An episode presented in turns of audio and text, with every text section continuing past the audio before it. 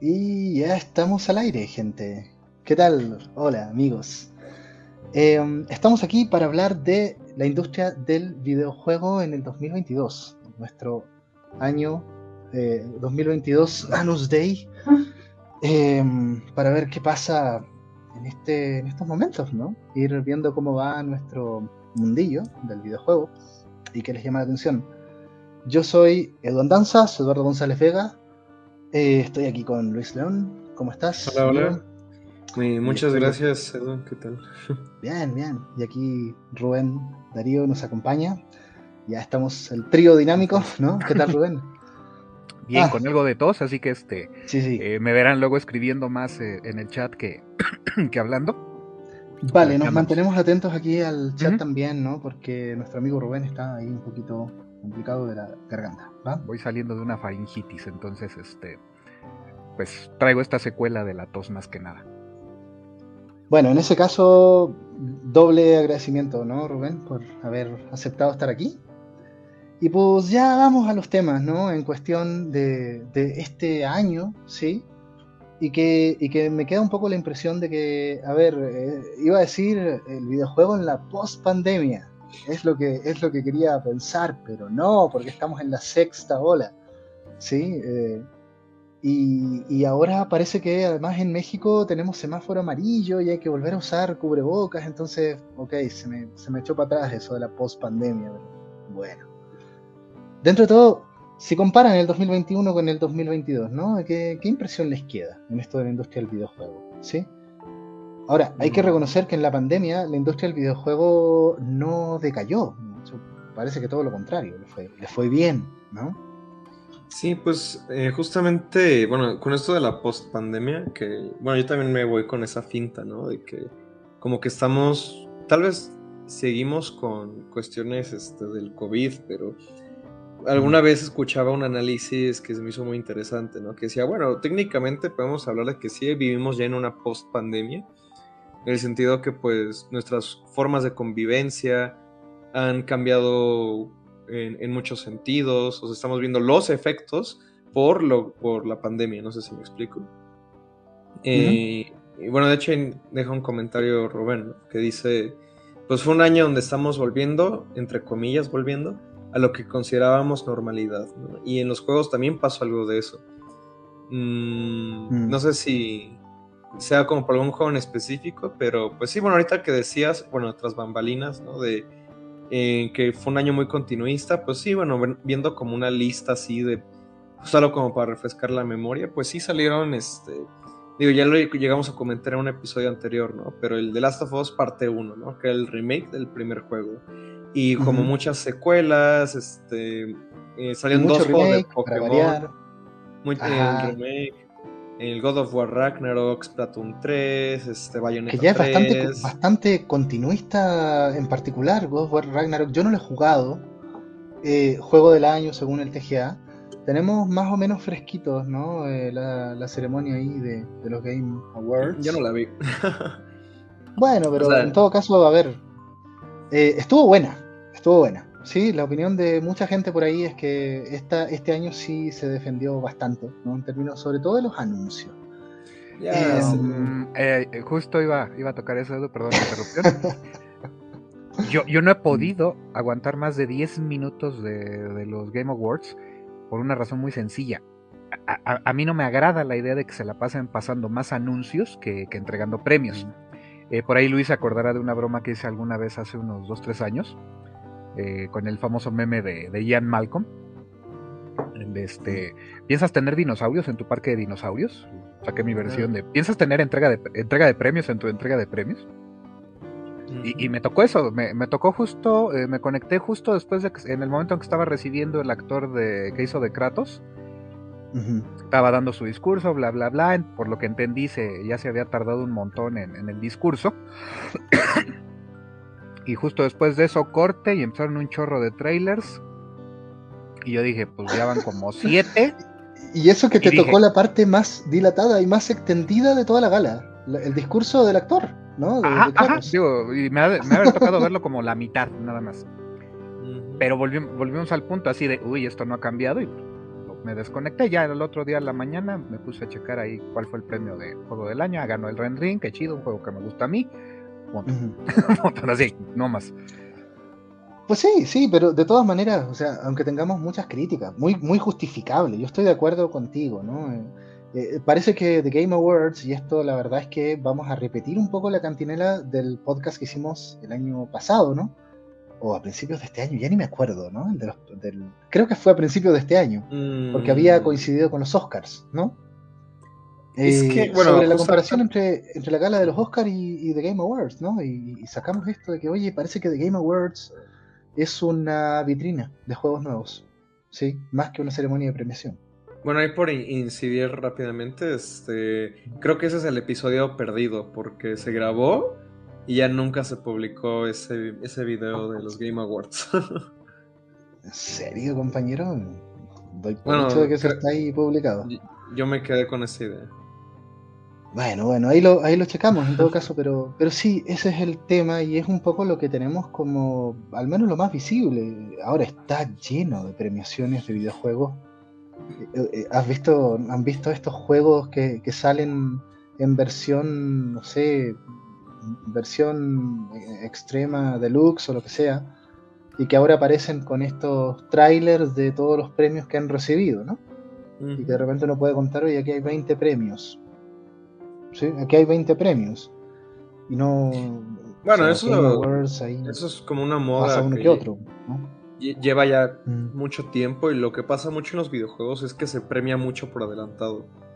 O sea, luego muchos de esos son premios de, ah, el mejor juego del show, el mejor juego de la conferencia, el mejor juego de... el que más anticipamos para el año que viene. Entonces, digo, eso es parte de la, cultura del hype, ¿no? Como yo le llamo el circo del hype. Que también por eso como que ya no me dan ganas de ver los Game Awards. Es que eso es, es el circo del hype es que el hype es lo que mueve muchas veces la industria, nos guste o no nos guste, ¿no? A, mí no me gusta eso. Eh, pero de alguna manera te da un poco un vistazo que creo que no, hay que ignorar tampoco, porque es lo más visible que tenemos ahí, ¿no? Eh, hay que estar atentos por mucho que seamos críticos y ver qué está pasando. Eh, yo tomo el tema del Game Awards para, más que nada, para una aproximación sintética que podemos criticar, ¿no? Dentro de todo, pero que ahí está mucho de la industria del videojuego, ¿no? Sí, pero ahí está por ejemplo, ahí está Miyazaki, ahí está, qué sé yo, ¿no? Pasa mucho también que, bueno, justamente por todo este circo del hype, vamos a llamarle, salen los juegos en su momento, se discute sobre ellos una semana, o Elden Ring, que creo que tuvo mucha suerte, que estuvo en boca de todos como un mes, y eso fue mucho. Y ya pasamos al siguiente juego, ¿no? O sea, ahorita viendo como muchos de los títulos, me pongo a ver, ¿no? Que salió el Horizon Forbidden West. Que muchos dicen que tuvo la mala suerte de salir junto a Elden Ring. Y como que murió completamente atropellado, ¿no? Y. Exactamente. y por ejemplo, en los premios estos. Eh, no sé si tuvo ninguna mención, por ejemplo. Que eso es como luego también un, efecto que tiene, ¿no? La mm. ventana de lanzamiento en si lo van a premiar o no. Eso luego también puede incidir mm. mucho porque pues como los jueces tal vez tengan en mente ciertos juegos o los otros, pues como que a veces uno muere por olvido básicamente. Sí, y en particular yo resiento mucho eh, justo Horizon Forbidden West, porque entiendo que no, no, es un juego tan vanguardista como Elden Ring, ciertamente. Pero a nivel de Rubén, ¿Mm? Y pone Rubén que, que, ganó uno, al parecer, el Horizon. no, no, no, tengo entendido que no ganó ninguno. Yo, según lo que vi, no ganó ninguno. Eh, y a mí me parece lamentable, ¿no? Eh, porque, eh, y eso, eso es uno de los temas que quería plantear. Les anuncio desde ya que voy a hacer un podcast sobre Biomutant, que creo que es uno de mis juegos favoritos de los últimos tiempos, a pesar de las bajas notas que ha recibido en la crítica. Y eh, creo que esto da pie un poco a la reflexión que, les quiero plantear, compañeros, ¿no? sobre, sobre estos temas. Eh, Biomutant es un juego de mundo abierto, sí, eh, que a mí me parece de lo más creativo que he visto en el género. Eh, creo que renueva, así como lo hace también el Elden Ring, con, por supuesto a nivel técnico con mucho más presupuesto y mucho mayor escala, ¿sí? Estamos hablando aquí de, estudios tipo AA, ¿no? Eh, pero el hecho de que, de que, un juego como Horizon Forbidden West no haya recibido ningún premio, bueno, menciones tal vez, ¿no? Eh, y, nominaciones, eh, uno dice, oye, a ver, este juego de alguna manera sube mucho la vara de lo que era Zero Dawn, ¿no? La primera parte, en varios aspectos. Y, de manera muy buena, ¿no? Si, si tú jugaste Zero Dawn, eh, Forbidden West se nota que es el paso siguiente, en muchos aspectos. Eh. entonces, ok, no le fue bien, está bien, pero, pero pasa un poco ensombrecido. ¿ves? Eh, y, si Horizon Forbidden West pasa un poco ensombrecido, ¿cuántos otros juegos pasan más ensombrecidos todavía? ¿Sí? Híjole, creo que ahí la, la cuestión, Edu, gira muchísimo en, el tipo de proyección que también estamos esperando que reciba el videojuego. Entonces, eh, la idea de que dependan de, premios para que tengan este, trascendencia, pues es una cosa que incluso viene, bueno, el cine ha logrado zafarse mucho de eso. Porque pensemos como, eh, específicamente con los Oscar, cuántas películas han ganado mejor película en años recientes y que a la vuelta de dos años nadie se acuerda de ellas. y tienes películas ninguneadas por la academia. Te estoy hablando de 2001, una odisea del espacio. Ajá, y, es una de las, películas más importantes de la historia del cine, ¿no? Y la puedes ver 60 años, casi 55 años después de su estreno, y sigue siendo esa joya visual, narrativa, eh, que precisamente no necesitó de premios para poderse este, ganar un lugar en el cine, ¿no? Tenemos Blade Runner, que también la academia la, ignoró completamente, y que pues hoy tenemos el gusto de estar celebrando su 40 aniversario, ¿no? Sí, así. Este, y, de acuerdo, y, va por ahí. E, entonces también ahí, pero ojo, eh, otra cosa muy cierta, tienes un público diferente tienes audiencias muy distintas. ¿Por qué? Porque tienes chavitos de 15, 18 años, no todos, obviamente, pero el público que, e, este público del videojuego que ve una película como 2001, como Blade Runner, se nos duermen. En los primeros 5 o 10 minutos de la película, ¿no? Porque ellos están acostumbrados a ver balazos, a ver este, a todo gas, a ver ondas vitales, o sea, e, están acostumbrados al consumo de otro tipo de contenidos y que pues, de alguna manera se reproduce en, el uso de juegos también, ¿no? Sí, pero bueno, yo ahí eh, quisiera introducir la idea de... Bueno, justamente el otro día veía una entrevista que le hicieron hace mucho tiempo a David Bowie, ¿no? Y decía como de cómo, este, pues como que la historia del arte o la historia de la creatividad la van dictando los propios artistas, o sea, que tal vez pueda parecer obvio, pero él lo decía en el sentido de que, pues sí, los críticos o las audiencias incluso pueden decir como, no, es que esto me gustó, esto no me gustó. Ok, pero finalmente como que los que siguen generando estos nuevos contenidos, los que siguen, los que luego crecen para hacer más, de, más obras, pues son los artistas que tal vez les gustaron o no les gustaron cosas que no son parte como del, de, de, de esta, vamos a llamarle la parafernalia, ¿no? Este, por ejemplo, él decía, como de, bueno, sí, los Beatles estaban súper bien y todo, pero escuchaban, o sea, habían otras bandas en los 60 que influenciaron a estos otros artistas que crecieron y empezaron a hacer música que luego también se volvió popular, pero esos artistas no necesariamente se vieron influenciados por lo, por lo más popular. O sea, yo esto, esta analogía la veo pues, en la parte de videojuegos, ¿no? O sea, tal vez sí ahorita los juegos más populares, bueno, God of War, Ragnarok, ¿no? Por decir algo. O digamos que el Fortnite, ¿no? Yéndonos un poco más, este, a ese grado, ¿no? Pero los que van a hacer, se van a poner a hacer videojuegos o las personas que también crean, van a crear como esta nueva ola de, obras, pues tal vez se, van a ver muchas veces influenciados por juegos que son más desconocidos, ¿no? Entonces como que por ese tema no, no, no veo como... O me he dado cuenta que no es tanto problema el tener como eventos así que se dedican más a lo efímero, que se dedican más a, bueno, ¿cuál es el juego más popular del momento? Ok, este. Cinco años después, como comenta Rubén, nadie se acuerda, ¿no? Pero como que mm. están esas obras que van dejando como su rastro histórico desde el lado de la cultura, desde el lado de quienes crean esta cultura. Eh, mm. Digo, tal vez una muy romántica la idea, pero creo que es muy, es muy, es muy cierto. Aunque ahorita algo que planteas, Luis, eh, creo que, digo, eh, en, este caso tú como estudiante, bueno, que fuiste mi estudiante y, yo tu profesor, pero eh, tienes razón, o sea, al final de cuentas muchos de los estudiantes que logran, bueno, más bien los estudiantes que suelen llegar al final del camino de la carrera de, juegos, generalmente amplían su, perspectiva sobre el medio, ¿no? Es rarísimo que tengamos un egresado que este Digo, o sea, que les guste jugar juegos comerciales es otra cosa. y de que en un sentido laboral también tengan que participar en el desarrollo de juegos más del orden comercial, pues es normal, pero de alguna manera su visión del medio cambia y, los hace más cercanos a, por, por elegir una etiqueta nada más, eh, juegos de cultura, llamémoslo un poquito en el sentido, que juegos comerciales vienen ya con, eh, o sea, cambia su perspectiva, les permite ampliar lo, que pueden este, aspirar a hacer, aunque a veces las circunstancias los orillen a otras, ¿no? Pero, pero de alguna manera, eh, sí se va logrando eso.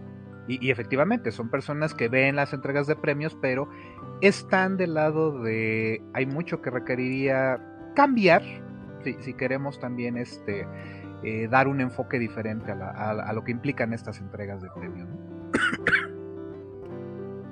No, y estamos aquí un poco para complejizar esa visión, ¿sí? Pero, a ver, volviendo al tema de, estas obras que tal vez la historia las reconocerá, ¿sí? Eh, Immortality. No sé, ahora estaba... Immortality. Eh, o sea, es que en realidad, por ejemplo, ahora que he estado jugando estas joyitas, ¿no? Que están ahí quitando de la selección de PlayStation Plus Extra, como The Council, por ejemplo. Me terminé Seasons After Fall y que son juegos que tampoco es que sean, oh, la obra maestra, pero eh, he llegado un poco a esa pregunta, ¿qué, es lo que hace que tú ames un juego? Porque yo me he dado cuenta de que yo puedo eh, mantener, digamos, en mi corazoncito a juegos que realmente cuando tú los ves un poco desde fuera, ¿sí? No han sido las grandes obras, pero tú mm. te has conectado con esa obra en particular, ¿sí? Eh, y es un poco lo que hablamos con Rubén cuando hablábamos de Journey, y cuando Rubén decía un poco esto de que, oye, si tú juegas primero Absu o primero Gris o cualquiera de estas obras contemplativas, o Seasons After Fall, que va en la misma línea, mm. y no has jugado nada por el estilo, es el primero que tú juegas el que se queda contigo. Más aún si lo juegas, digamos, en tu infancia o en tu adolescencia, ¿no? Entonces, hay, hay una ruta muy personal en esto del videojuego, ¿sí? Eh, y pasa con el arte en general. Es, mira, a mí me parece que pasa mucho con la literatura. Yo tengo un amigo escritor, ¿no? Eh, que, que, me planteaba un poco esto de, a ver, olvídate desde ya de, ir a los clásicos porque son clásicos y tú deberías leerte los clásicos, ¿sí? Espera un poco, espera que tú sientas un llamado más fuerte por algún clásico, porque en realidad la biblioteca de, de clásicos no se te va a acabar nunca. Claro. Entonces, yo tengo un poco el criterio de que cuando una persona me dice que vea o consuma algo, lo tendré en cuenta. Cuando una segunda persona me dice, ahora sí, y cuando la tercera me lo diga, ya, ya lo tengo que priorizar. es como una especie de destino, ¿no? De que, ok, ya hay mucha gente que me está llamando a ver esta, esta obra, venga. Y sobre todo personas en las que yo confío en su criterio, digamos, ¿no? Eh, entonces, este tema del Game Awards eh, sí, es presentista, pero tampoco, a ver, tampoco es que todo sea efímero. A mí me parece que God of War Ragnarok, eh, eh, al igual que el, antecesor, ¿no? Realmente está representando algo muy importante en la industria. ¿Sí? y es la consagración y la consolidación de que el videojuego, como industria, se ha vuelto adulto y profundo. A mí me parece una alegoría de eso. God of War Ragnarok. ¿Sí? Sí, ya, ya venía un poco esa tendencia de God of War anterior. Adelante, dime. Eh, sí, bueno, bueno, hay un canal que he estado consumiendo mucho. Bueno, no hemos usado la palabra consumir, pero bueno, a falta de otra. Es, es, un señor estadounidense que se llama Noah Caldwell Yerbay, que hace como estas retrospectivas como de horas y horas y horas hablando sobre videojuegos en un tono muy este antiguos. ¿Cómo?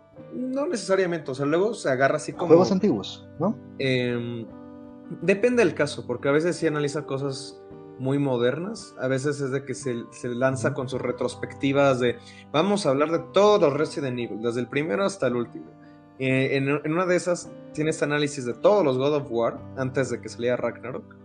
Y justamente es como, eh, siempre me gusta mucho que se tome esta saga de ejemplo, ¿no? Si tú comparas el primero con el último, aunque bueno, siempre hay defensores de los primeros God of War que decían, bueno, es que God of War siempre ha tenido temas muy como un trabajo que logra sintetizar los mitos griegos y los logra ver a través de este filtro de que no tienen que ser reverenciados, sino que el propio texto de los mitos ya era muy violento, era muy, este, muy vulgar, muy sádico.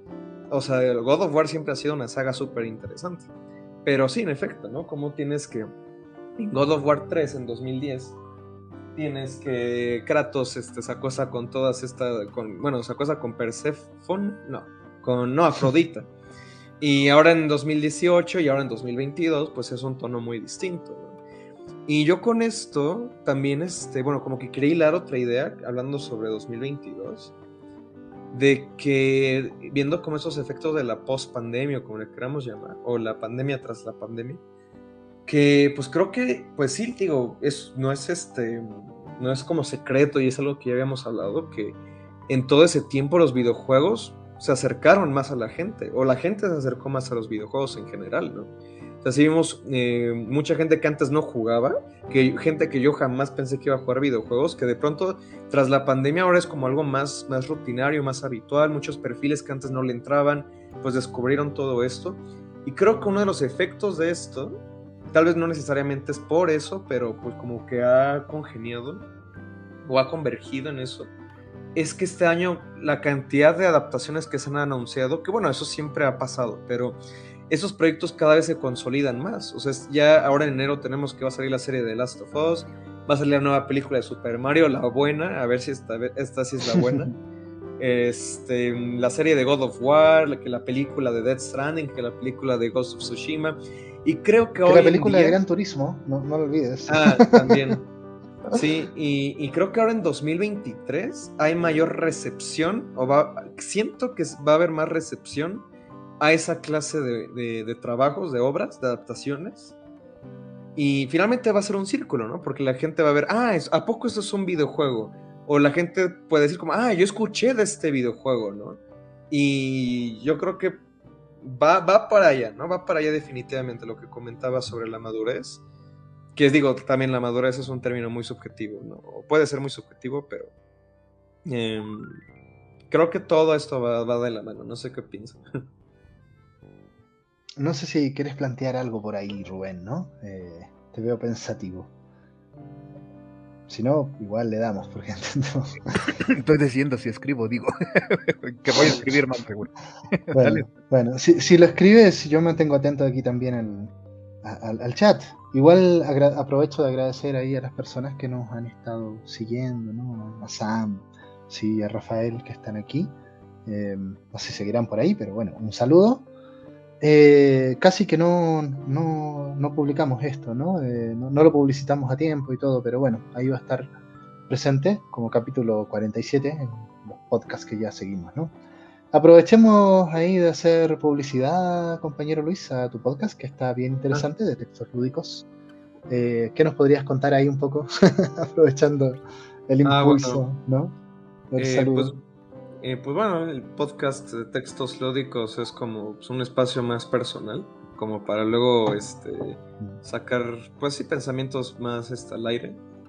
Digo, también voy, voy invitando personas este, por ahí y de hecho ustedes dos están ahí en la lista. De...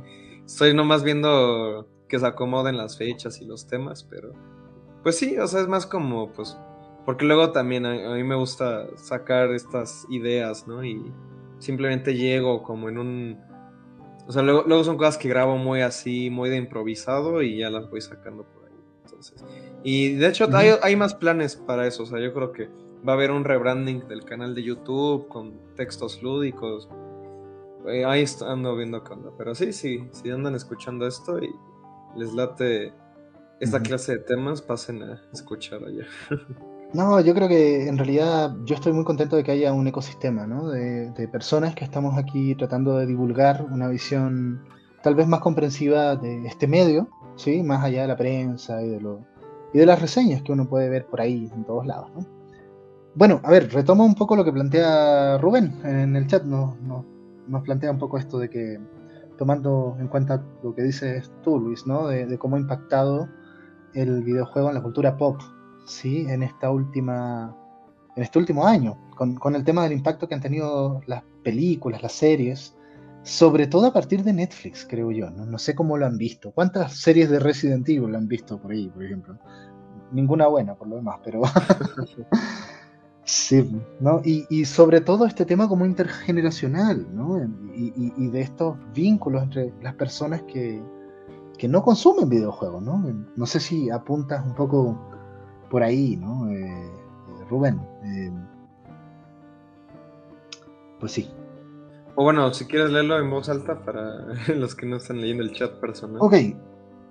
Ok. Em, me quedé un poco en esto de que en parte han ayudado a las relaciones entre otros medios. El UCM. ¿Qué te refieres con el UCM? El universo, no, el, universo cinemático de Marvel. Ah, ok. Por ejemplo. Sí, justo tenía en mente el juego de los Avengers que me parece tan malo. Bueno, últimamente han salido estos últimos juegos de Midnight Suns, ¿no? Y de este juego de, cartitas de Marvel, ¿no? Y móviles, que dicen que está bueno, muy bueno. yo lo quería decir más en el sentido de que el UCM eh, empezó a ser más visible el cómic para públicos ordinarios, perdonen un poquito la, implicación de la palabra, pero eh, un público más abierto, más general es lo que quiero decir realmente, donde pues de pronto este, ya no era cosa de super ñoños estar hablando de Iron Man y de Thor y, Hulk, etcétera, ¿no?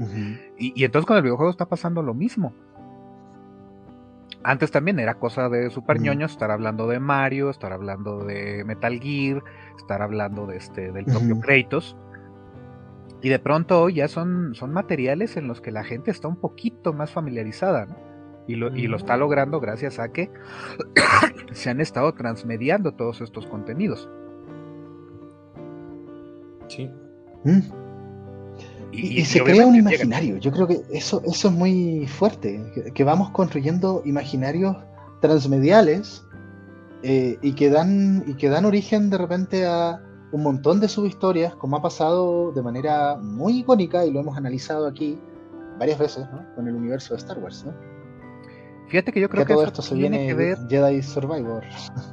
Fíjate que yo creo que tiene que ver eso la pandemia de manera poderosa.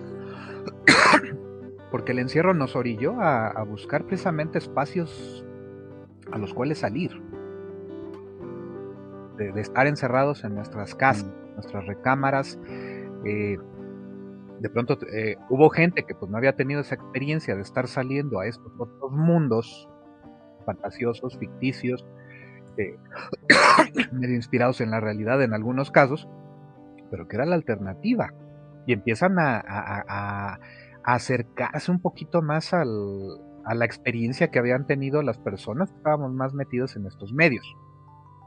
Pondré el caso personal muy particular con mi madre, que creo que lo llegué a mencionar en alguna ocasión, en algún programa previo, de que ella pues no es muy afecta a los videojuegos, y sin embargo de vez en cuando me acompaña a mis vuelos en Flight Simulator. y es mi pasajero. Y, le gusta que le vaya comentando, mira, pues aquí está, y así voy controlando el avión, esto me dice a qué velocidad voy, esto me dice a qué altura voy.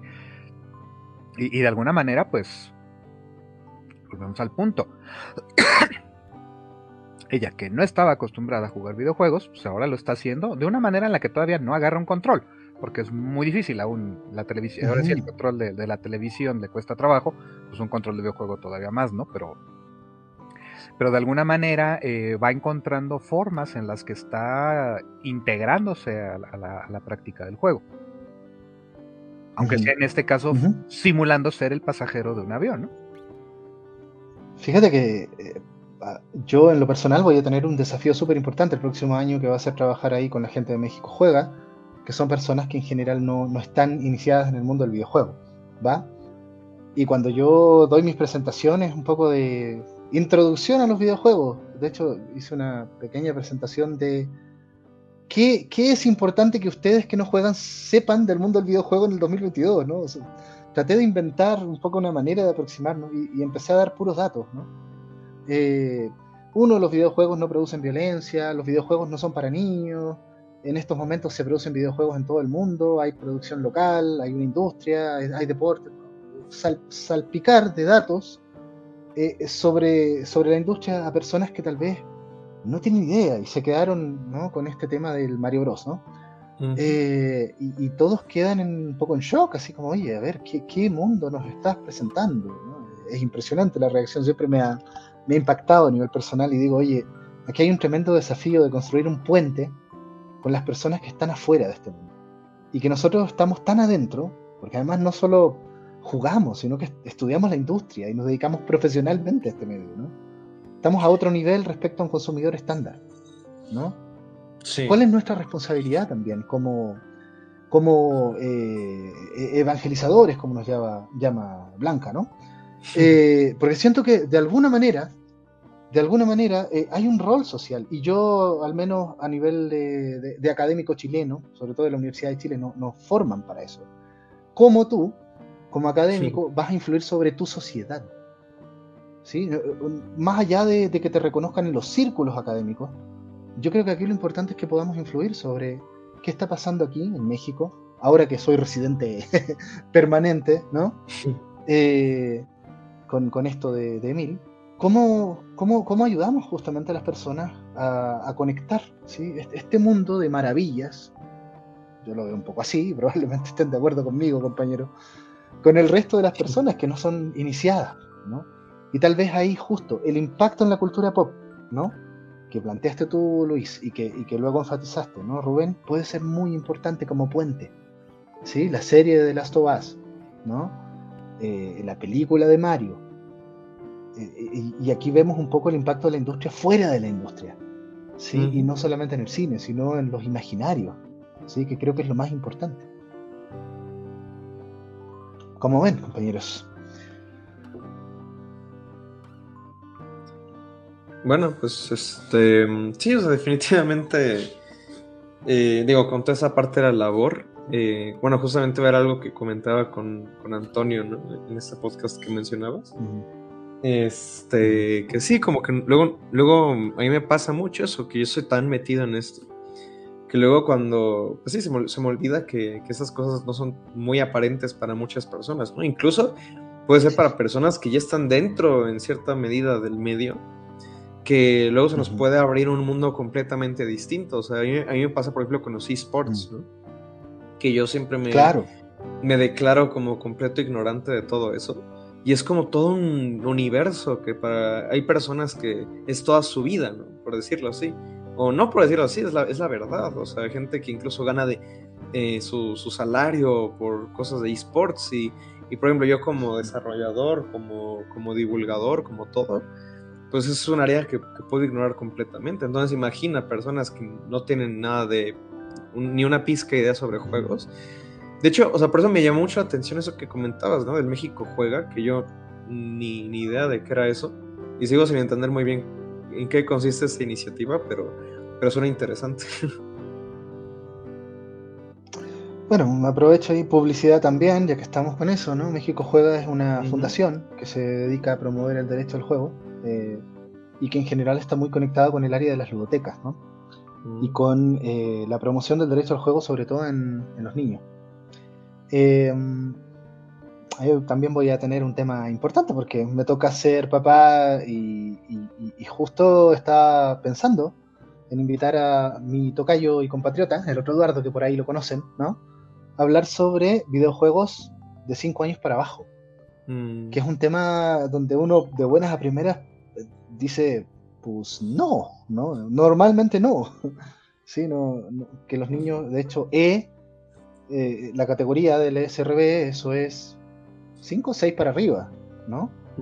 ¿Qué pasa con 5 para abajo? ¿no? No, no, es tan recomendable, salvo casos muy excepcionales, ¿no? Y ahí sí tendríamos que hablar un poco de, lo que las profesoras y profesores de los 90 hablaban como este tema del juego educativo, ¿sí? Es un poco lo único, pero habría que, habría que analizar más a fondo esa situación también, ¿no? No, y que hay un montón de cosas ahí, Edu, eh, sobre lo de lo que planteas de México juega en las ludotecas particularmente, porque creo que hay que trabajar muy duro sobre el enfoque que tienen actualmente. Porque parecía que las ludotecas nada más son la idea de puros este, juguetes educativos para niños y que tienen que tirarle ya a ampliar sus públicos. Donde juego para adultos, ¿no? Juego para adultos y también juegos este, de, otras naturalezas, ¿no? Un ejemplo, las cosas que ha llegado a estar haciendo el Museo de Memoria y Tolerancia, donde por ejemplo tienen ya exhibiciones de juegos serios eh, sobre diferentes aspectos. Llegan a tener por ahí su concurso, creo que este, por ahí Blanca nos podría este, aclarar mucho mejor el panorama, pero hasta donde sé, sí ha habido concursos que ha, este, promovido este museo, donde pues, la idea es hablar de, temas eh, complejos de, la sociedad mexicana específicamente, y que por ahí pues dan pie a precisamente poder aportar enfoques nuevos sobre hablar de cosas como el narcotráfico, la trata de personas, eh, un poquito el asunto de la, por ejemplo, los migrantes, todas esta serie de situaciones este, donde pues hay problemas de derechos humanos, de abusos, etcétera. El juego es un escenario en el que está este, abriéndose, ¿no? Entonces sí, hay, bibliotecas que tienen este, sus ludotecas, incluso bibliotecas universitarias, pero que siguen atrapadas en esa lógica de ser espacios solamente para juegos de niños. Mm. Y por ejemplo, hay todo un área... Sí, sí, se necesita ese puente, ese puente, ¿no? Exacto. Eh, creo que justo tiene que ver con eso, con construir puentes. Así es. Eh, y digo, ha habido eh, ciertos pininos.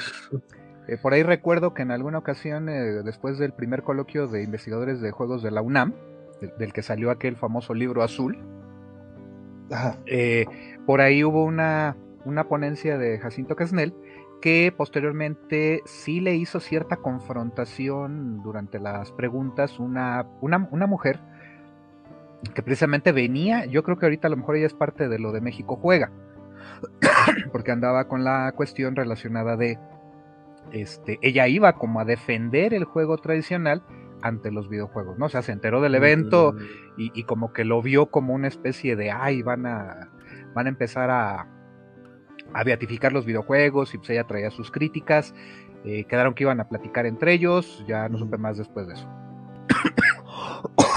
Pero pues por ahí fue, fue una de esas este, situaciones donde se tendió ese pequeño puente. ¿Qué tanto se habrá cruzado? Ya no les sabré decir, ¿no? Pero son de esos espacios bueno, y eso, que, son necesarios.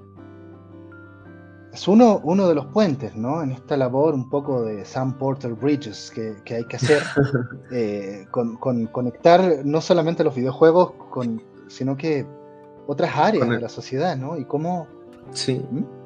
No, sí, sí, bueno, es que también, o sea, con, todo ese tema ahorita que también mencionan, ¿no? De, de los juegos como juguetes y todas estas áreas a mí luego me sorprende que, se puedan estar como tan divididas estas como áreas, como, por ejemplo, el otro día escuchaba a alguien y digo, ya no tuve la oportunidad de hablar con esa persona, nomás era de que estaba en una fiesta y lo escuché así de, como de, de reoído, ¿no? Así como de reojo, pero, este, de una persona que era psicóloga, que hablaba que se quería especializar, entonces aparte de la psicoterapia de juego, cosas así. Y yo pensando como, ¿qué, ajá, como qué pensará o estará en su universo algo sobre videojuegos. Con, o sea, digo, y para mí como que va de la mano, ¿no? Para mí es lógico pensar en juegos, juegos, o sea, los juegos como una actividad holística, ¿no? Pero tal vez los de videojuegos no piensan en juegos tradicionales y los juegos, de juegos tradicionales no piensan en videojuegos cuando para nosotros puede ser como algo pues completamente obvio, tanto que ni siquiera nos esforzamos en, aclarar, ¿no? Que es como un paso pues de, ¿cómo se dice? Pues un solo paso, ¿no? Eh, y ahí pensemos, Luis, que tiene mucho que ver con, digo, tú, obviamente pues te desarrollaste en ese ambiente donde precisamente el asunto era hablar de juegos.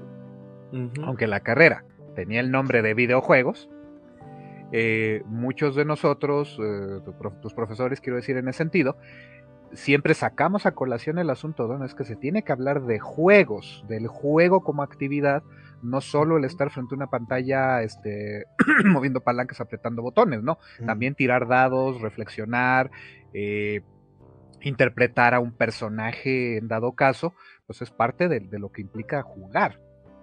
¿Y por qué? Ya ves, esto también fue una cosa que, ya ves que está ahorita tocando mucho el punto de cómo la, la transformación de los estudiantes también te tocó vivirlo, eh, tú como alguien con una perspectiva más abierta, pero te tocó ver compañeros que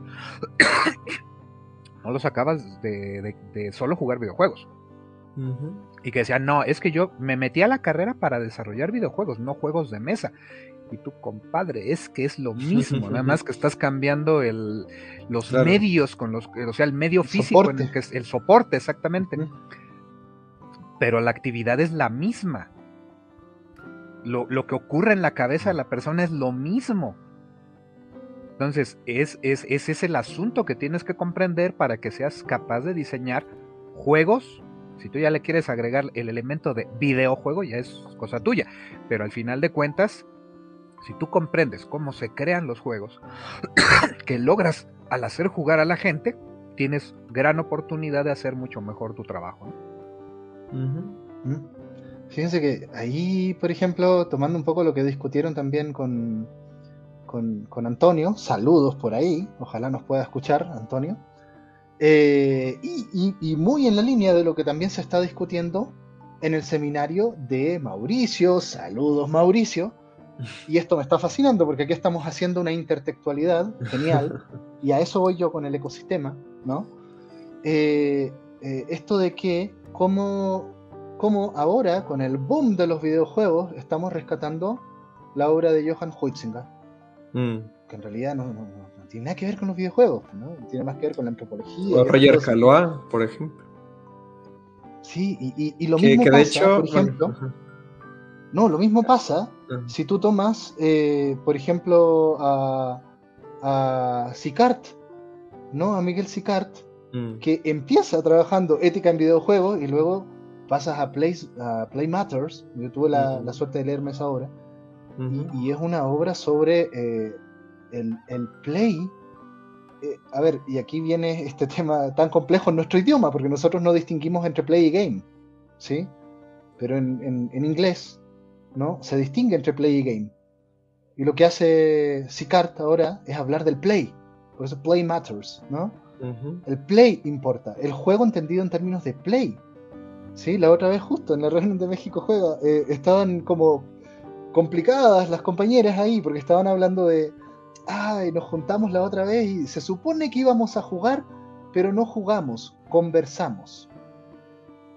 No, pude intervenir, le dije, a ver, eh, es play, ¿ok? Eh, está bien, no están haciendo games, no están jugando games, pero están haciendo play, están, están en el playfulness.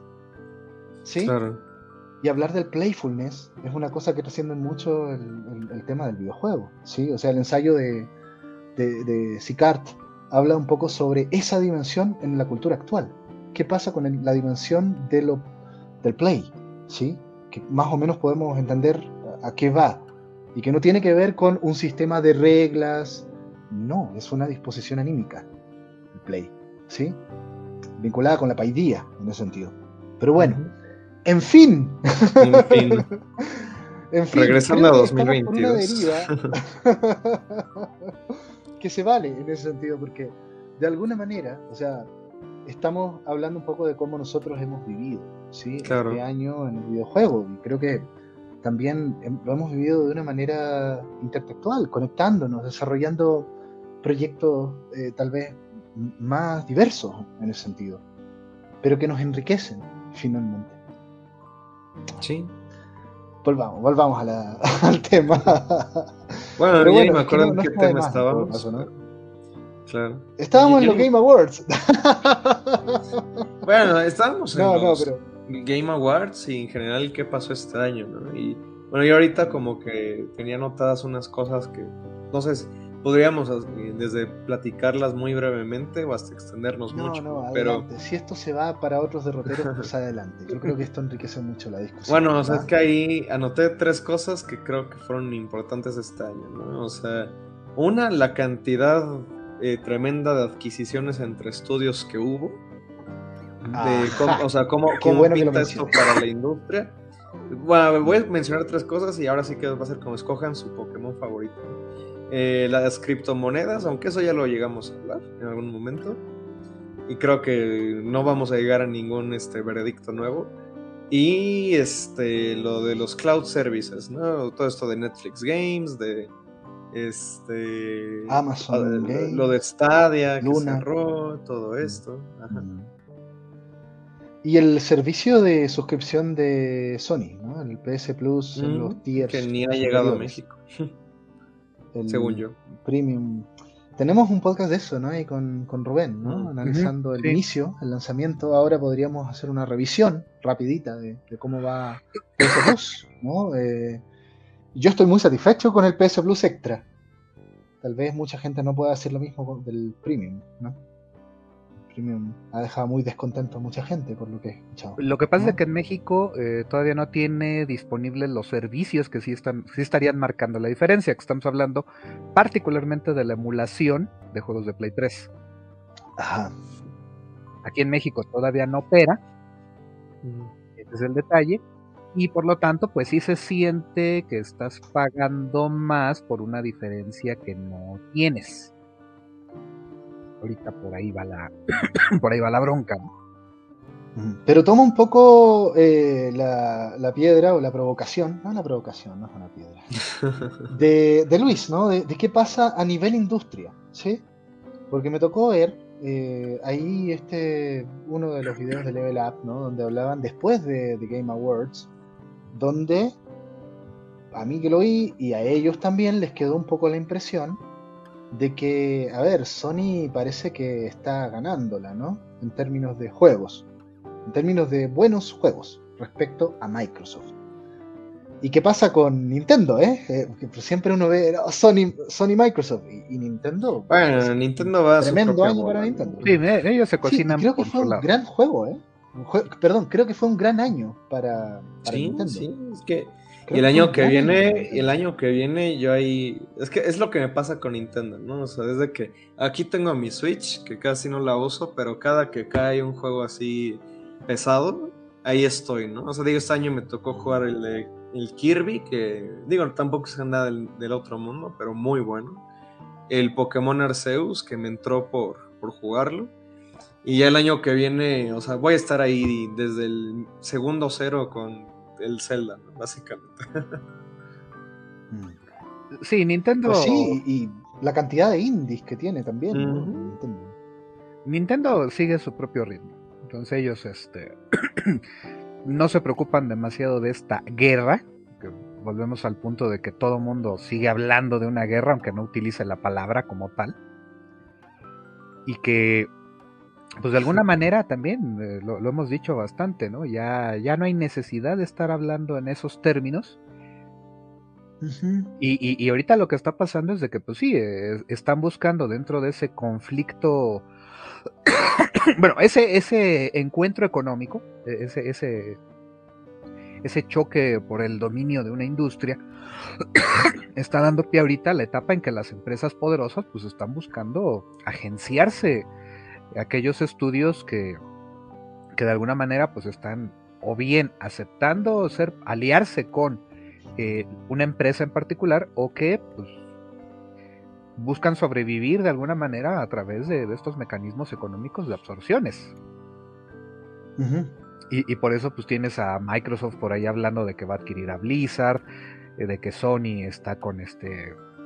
¿Quién estaban ellos? Con, Bungie, Vicarious Vision y qué sé yo, hay estudios ahí, ¿no? Alineados. Así es. Y entonces, ¿qué ocurre? oye, Platinum, Platinum Games está con Nintendo, parece. Parece.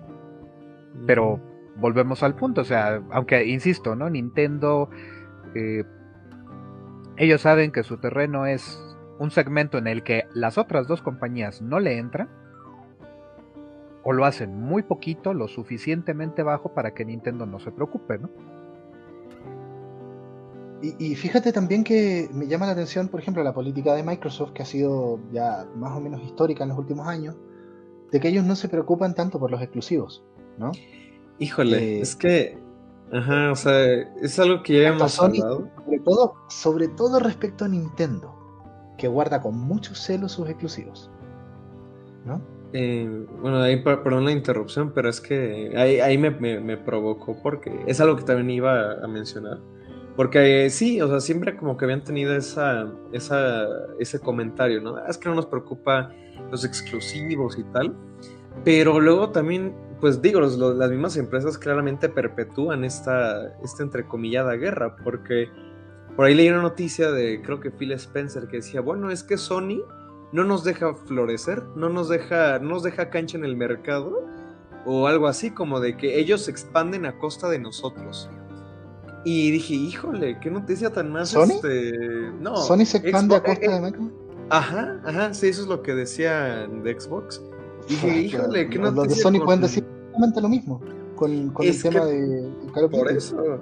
O sea, es que se me hacía muy interesante analizar de dónde venía eso, ¿no? Y y, creo que mucho, o sea, se refería más en el sentido de que Sony, como que, como ellos no le entran a este juego, háblese de juegos, que de Xbox, ¿no? Que por ejemplo Xbox publica todo en todas sus plataformas, en PC, en Xbox, lo que sea.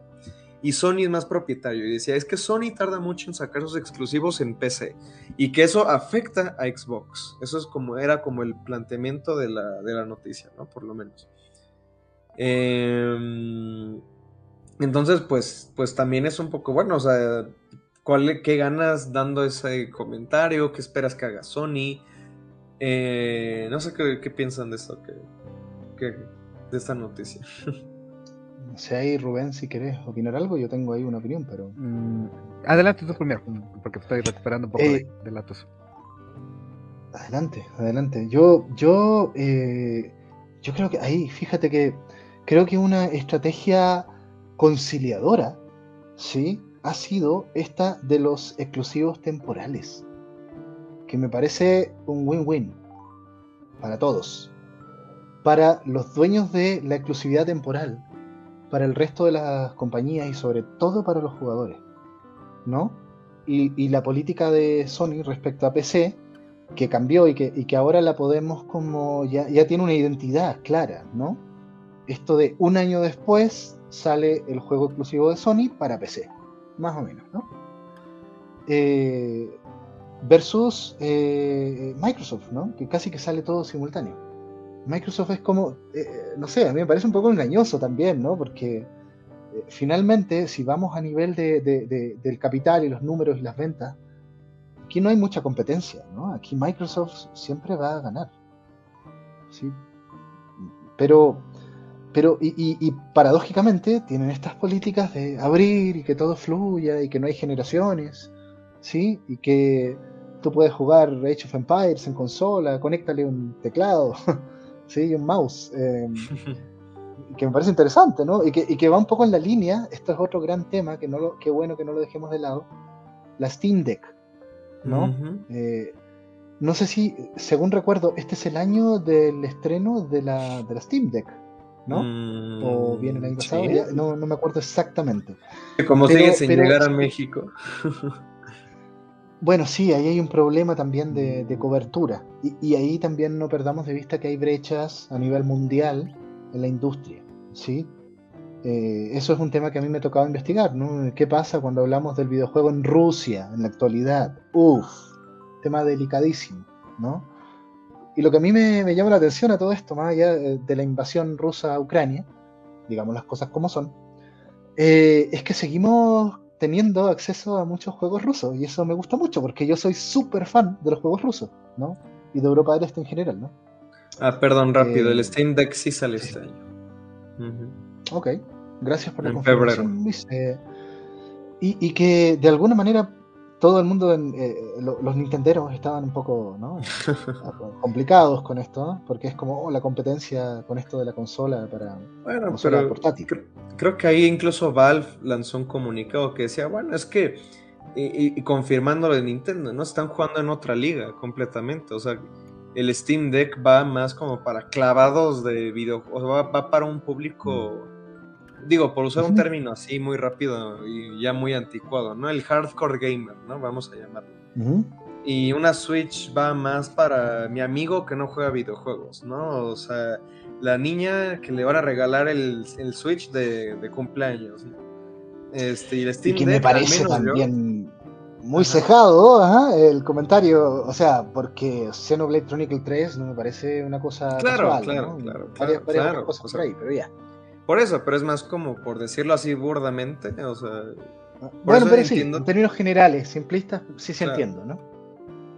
Y sobre todo por la filosofía de la gente de, Valve, básicamente, ¿no? A mí me parece que son, son como Microsoft, pero más radicales todavía, ¿no? Aquí tienes el dispositivo, si quieres cambiarle el sistema operativo y usar Epic Game Store, go ahead, ¿no? Eh, y... y sí, me parece que son los más hackers de todo, ¿no? La gente de Valve. Sí, sí, sí. O sea, de hecho, por ahí creo que leía que sí, tú puedes borrar el sistema operativo del Steam Deck, conectarla a tu monitor y usarla como computadora normal. Y bueno, o sea, ahí, puedes. Ahí ya tienes que, ahí ya tienes que manejarte un poco, porque, o sea, de ahí a que te funcione bien con otra cosa y vas a tener que meterte tú, pero si eres muy clavadito, adelante, ¿no? Por eso es a lo que voy que, pues, de nuevo, no porque un Switch no lo pueda comprar alguien, claramente las personas más clavadas que conozco en videojuegos, o sea, la mayor parte tienen su Switch, pero lo que voy es que el Switch va para un, creo que una audiencia mucho más amplia que el Steam Deck. Eh, esa es la percepción que, a mí me da. Ok, em, si quieres, Rubén, puedes escribir y comentamos un poquito, ¿no? Ahí voy, ahí voy. Sí, no, y lo que pasa es eso, la Steam Deck pues, es, eh, es, la alternativa portátil para, para, el, para el Master Racer. Realmente ese es como el nicho hacia el que está apuntando Valve con este producto. ¿Por qué? Porque piénsenlo así, o sea, dices, en Switch ¿qué puedes tener? A ver, puedes tener el Witcher, puedes tener Doom, puedes tener este Dark Souls, pero normalmente son versiones bastante más limitadas en cuanto a aspectos gráficos o de conectividad o de otra serie de características. Quieres tener los juegos con una experiencia más cercana a lo que tendrías en una PC de escritorio, en tu, en tu laptop eh, de gama media o alta, pues una Steam Deck es una opción, aunque y, también porque es más barata que una PC gamer, ¿no? Ahí, viene el otro gran tema. Está en el, aunque está en el rango de precios de, una consola, de, o sea, una Series X o un, Play 5. Claro. Ahí viene el otro gran tema que creo que está difícil aproximarse, que es el, PC Gaming. Difícil por un tema de que probablemente como es la opción más cara, aunque la, de mayor eh, potencia, ¿sí? Eh, y siempre sale un poco esto de, ah, mira, salió The Witcher Next Gen a todo esto, entre paréntesis. ¿Qué les parece este boom que ha ocurrido con The Witcher? ¿no? Yo, yo me he sumado. Mm. Eh, y, sobre todo, ¿qué ha pasado con CD Projekt Red? Después de todo el tema de Cyberpunk y, de Cyberpunk Edge Runners. Eh, y de, todo. Qué interesante. No sé si les aparece, pero a mí me parece fascinante lo que pasa con CD Projekt Red en la actualidad. Con esto, sobre todo, de, y toda la saga de The Witcher que se viene para adelante y que ahora, ahora sí que funciona bien, parece, Cyberpunk 2077, y que pues viene eh, un DLC, además. Se tardaron un ratote en corregirlo, pero era cuestión de tiempo, simplemente. Y pues pensémoslo en ese sentido, aprovecharon el, impulso que le dio la, el anime. Al final el anime... ahí se ve esa, esa sinergia, ¿no? Porque ahorita ya, ya lo que está rifando es esto, esta transmediación de, contenidos. O sea, hace 15 años era impensable. Digo, eh, por ahí los, las hermanas Wachowski, bueno, cuando todavía eran hermanos, eh, precisamente experimentaron un poquito con lo que hicieron con Matrix, ¿no? Porque tuvieron las películas, tuvieron por ahí este, eh, este material de Animatrix y el videojuego de Animatrix. Qué bueno era. sí. Pero pensemos de que ya era ahí un proyecto transmedia porque claramente le estaba apuntando a tres medios diferentes para tocar los mismos este, contenidos. Sienta unas bases y de ahí empiezas a tener ya estos proyectos que ahora sí están con más intención. Todavía tienen sus bronquillas porque, por ejemplo, pues, todavía no logran hacer adaptaciones lo más fieles posible. De, si, el, si el material fuente suele ser un videojuego, cuesta más trabajo adaptarlo para, para televisión, para anime, ¿no? Mm. para un cómic, para manga. Y justamente Netflix le ha apostado mucho esta parte de, la transmedia. O sea, y, digo, creo que eh, ya, lo mencionamos un poco de pasada, pero Netflix Games, que bueno, mucha gente sigue sin saber de su existencia o que lo, eh, muchos me han preguntado, ¿no? Como de, oye, ¿cómo le hago para tener Netflix Games? Y funciona muy raro, ¿no? Porque como que tienes que tener tu cuenta de Netflix en el teléfono pero te metes a la Play Store para buscar el juego o bueno, está como muy este, está muy extraño, pero ¿no? Ajá.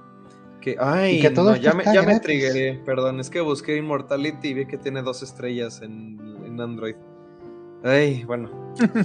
este, y, pero y a mí me parece el Game Formance con la pantalla táctil maravilloso, ¿eh? Mm. Súper, súper preciso para eso, mejor que en consola, te decía, ¿no? Pero, pero además, o sea, en la, por ejemplo, en, la aplicación de Netflix que tengo para, la tele, ahora, eh, no sé si lo han visto por ahí, pero hay un juego de trivia de Netflix. Mm, donde te hacen preguntas para uno o dos jugadores. Y te hacen preguntas de trivia y lo juegas con el control de la tele. Y que también es Netflix Gaming. Netflix Game. Games, está raro el concepto de Netflix Games. ahí están explorando cosas, ¿no? Pero bueno, en fin. Eh, ¿Qué más? ¿Qué más de todo esto? Eh, grandes títulos, por, favor, eh, hablemos de grandes títulos, ¿no? Aparte de, de todo esto, creo que la industria indie está más que consolidada y siempre ha estado ahí ahora eh, generando las grandes discusiones sobre, sobre explorar qué permite el medio. ¿sí? Desde Tony, ¿no? Este, este, juego de, hacer cartas, de hacer trampas con las cartas. Eh, ¿Cómo se llama este juego sobre con estética de, de, libro medieval? Eh, se me fue el nombre. Pentiment. Pentiment. Pentiment. Pentiment, ¿no? Que me parece súper interesante. ¿no? qué sé yo, el mismo Immortality, ¿no? Tanto juego que está ahí, tanto juego narrativo, tanto juego a la Disco Elysium que está saliendo ahora, ¿no? Eh, eh, qué sé yo, ¿no? Pero por ahí la verdad es que para, para, para, mí ha, sido un tremendo placer, ¿no? Ahora que tengo acceso a esta biblioteca, por ejemplo, de, PlayStation Plus Extra, buscar esos juegos raros, ¿no? Eh, que yo, pero es que me los sabroseo, aunque no sean buenos, ¿no? hay algunos que son bastante buenos, y, muchos de ellos son juegos un poco que tienen, como este del zorrito, si son Fall, que tienen ciertos elementos increíblemente buenos, pero que tal vez el conjunto no logra ser un juego excelente, aunque tenga lo que pasa un poco con Horizon Forbidden West, ¿sí? Eh, eh, yo me friqué cuando empecé a ver los guardias de, los pueblos y empecé a sacarle fotos a los guardias de los pueblos de Horizon Forbidden West. Eso fue genial porque todos los guardias son diferentes y tienen variaciones en su vestimenta y diálogos distintos. No hay guardias genéricos. Y tú ves dos tipos parados a la puerta, los típicos guardias de pueblo, de todo RPG. Pero, a ver, ¿y tú? ¿Quién eres tú? ¿No? El guardia de la puerta norte versus el guardia de la puerta sur. ¿no? Eso me pareció fascinante de Forbidden West. ¿no? Eh, por ejemplo, no había visto juegos que hicieran esto con tanto detalle, con tanto esmero. En fin. Sí, esos detalles creo que, no sé, hacen que a mí me, mueva un poco jugar este tipo de juegos. No sé. Digo, con toda esa parte de los juegos indies, que bueno, también eso de la industria de los juegos indies, que también se presenta casi como un oxímoron, ¿no? Este. Digo, es lo que yo vengo diciendo durante mucho tiempo, que realmente lo indie es una etiqueta muchas veces es más como un, pues sí, es esto una, estaba leyendo este libro que les recomiendo mucho, de paso, que lo regalaron, no me acuerdo en qué parte, creo que en Humble Bundle, algo así, que se llama Punk Playthings. Lo voy a escribir. Eh, eh, así como cosas de juego punk, ¿no? Básicamente. Y es un libro muy provocativo también, que habla de esto, ¿no? Dice es que también el hecho de suscribirte a la etiqueta Indie Game, pues te hace que formes parte, pues finalmente de, de todo el tren de lo que implica ser un juego indie, ¿no? Que como que ya hay ciertas... e, Es como muy paradójico de que pues puede ser cualquier cosa, o sea, muchos tipos de juegos pueden caber en ello, pero indie game es su categoría, es como su filosofía, pero al mismo tiempo abarca muchas cosas. Y digo, por lo menos este libro lo que propone es, mira, ya sabes que tú como creador punk, no uses ninguna etiqueta, tú haz lo que tú quieras hacer, que bueno, ya cada quien tomará ese consejo como, como guste. Pero a lo que voy con los indies es que pues sí, o sea, digo, yo, yo siempre he sido más jugador de juegos indies, aunque este año justamente mi experiencia fue más de... Casi no jugué juegos indies de este año, porque también digo, llego, al menos en mi caso, llega un punto donde digo, ay, es que siento que ya muchos de estos juegos indies se parecen mucho los unos entre los otros, o cuando encuentro uno que me que genuinamente me, me, llama la atención, ahí sí como que los he dejado un poco pendientes hasta tener como la, la disposición para jugarlos. Digo, también es porque mis, mis hábitos de juego cambiaron mucho este año, porque he estado trabajando, ¿no? Pero pues sí digo, hay por ahí cosas muy interesantes, no lo... Y, y, luego también lo que pasa es que con tanta oferta de mercado, pues luego muchas cosas se pierden. Yo hace poco descubrí este juego que se llama Who is Laila o Who's Laila, que me llamó mucho la atención y dije, wow, o sea, ¿cómo es que apenas me enteré que salió este juego en febrero? Y se trata de, es como una investigación de detectives, pero tú encarnas, o sea, tú mueves, tú controlas las caras de las personas a las que están investigando. Entonces te están haciendo eh, un interrogatorio y tú tienes que controlar la cara para no revelar ciertas cosas o algo así entendí de, de, de qué se trata, ¿no? Ese juego. y entonces, para mí esos juegos digo, wow, o sea, súper interesante, pero esos son los juegos que se van quedando bajo el... Eh, por abajo, ¿no? Por debajo del puente. Y muchos de los juegos indies, entre comillas, que destacan, como Tunic, como este Immortality, aunque Immortality, digo, sí me gustó mucho. Tunic, no dudo que sea un gran juego. Pero también, o sea, siento que son estos juegos que de cierta manera tienen medio, tienen muchos medios de promoción, tienen muchos medios a partir de los publishers, a partir del renombre. Y entonces, de cierta manera, hay juegos indies AAA. Eso es lo que, lo que, creo que pasa muchas veces. Indies mainstream. Ajá. Tremendo oxímoron, pero es así, ¿no? Sí, y digo, no es por echar sal, simplemente por decir que así es como están las cosas. Sí, es, es sí, que... Sí.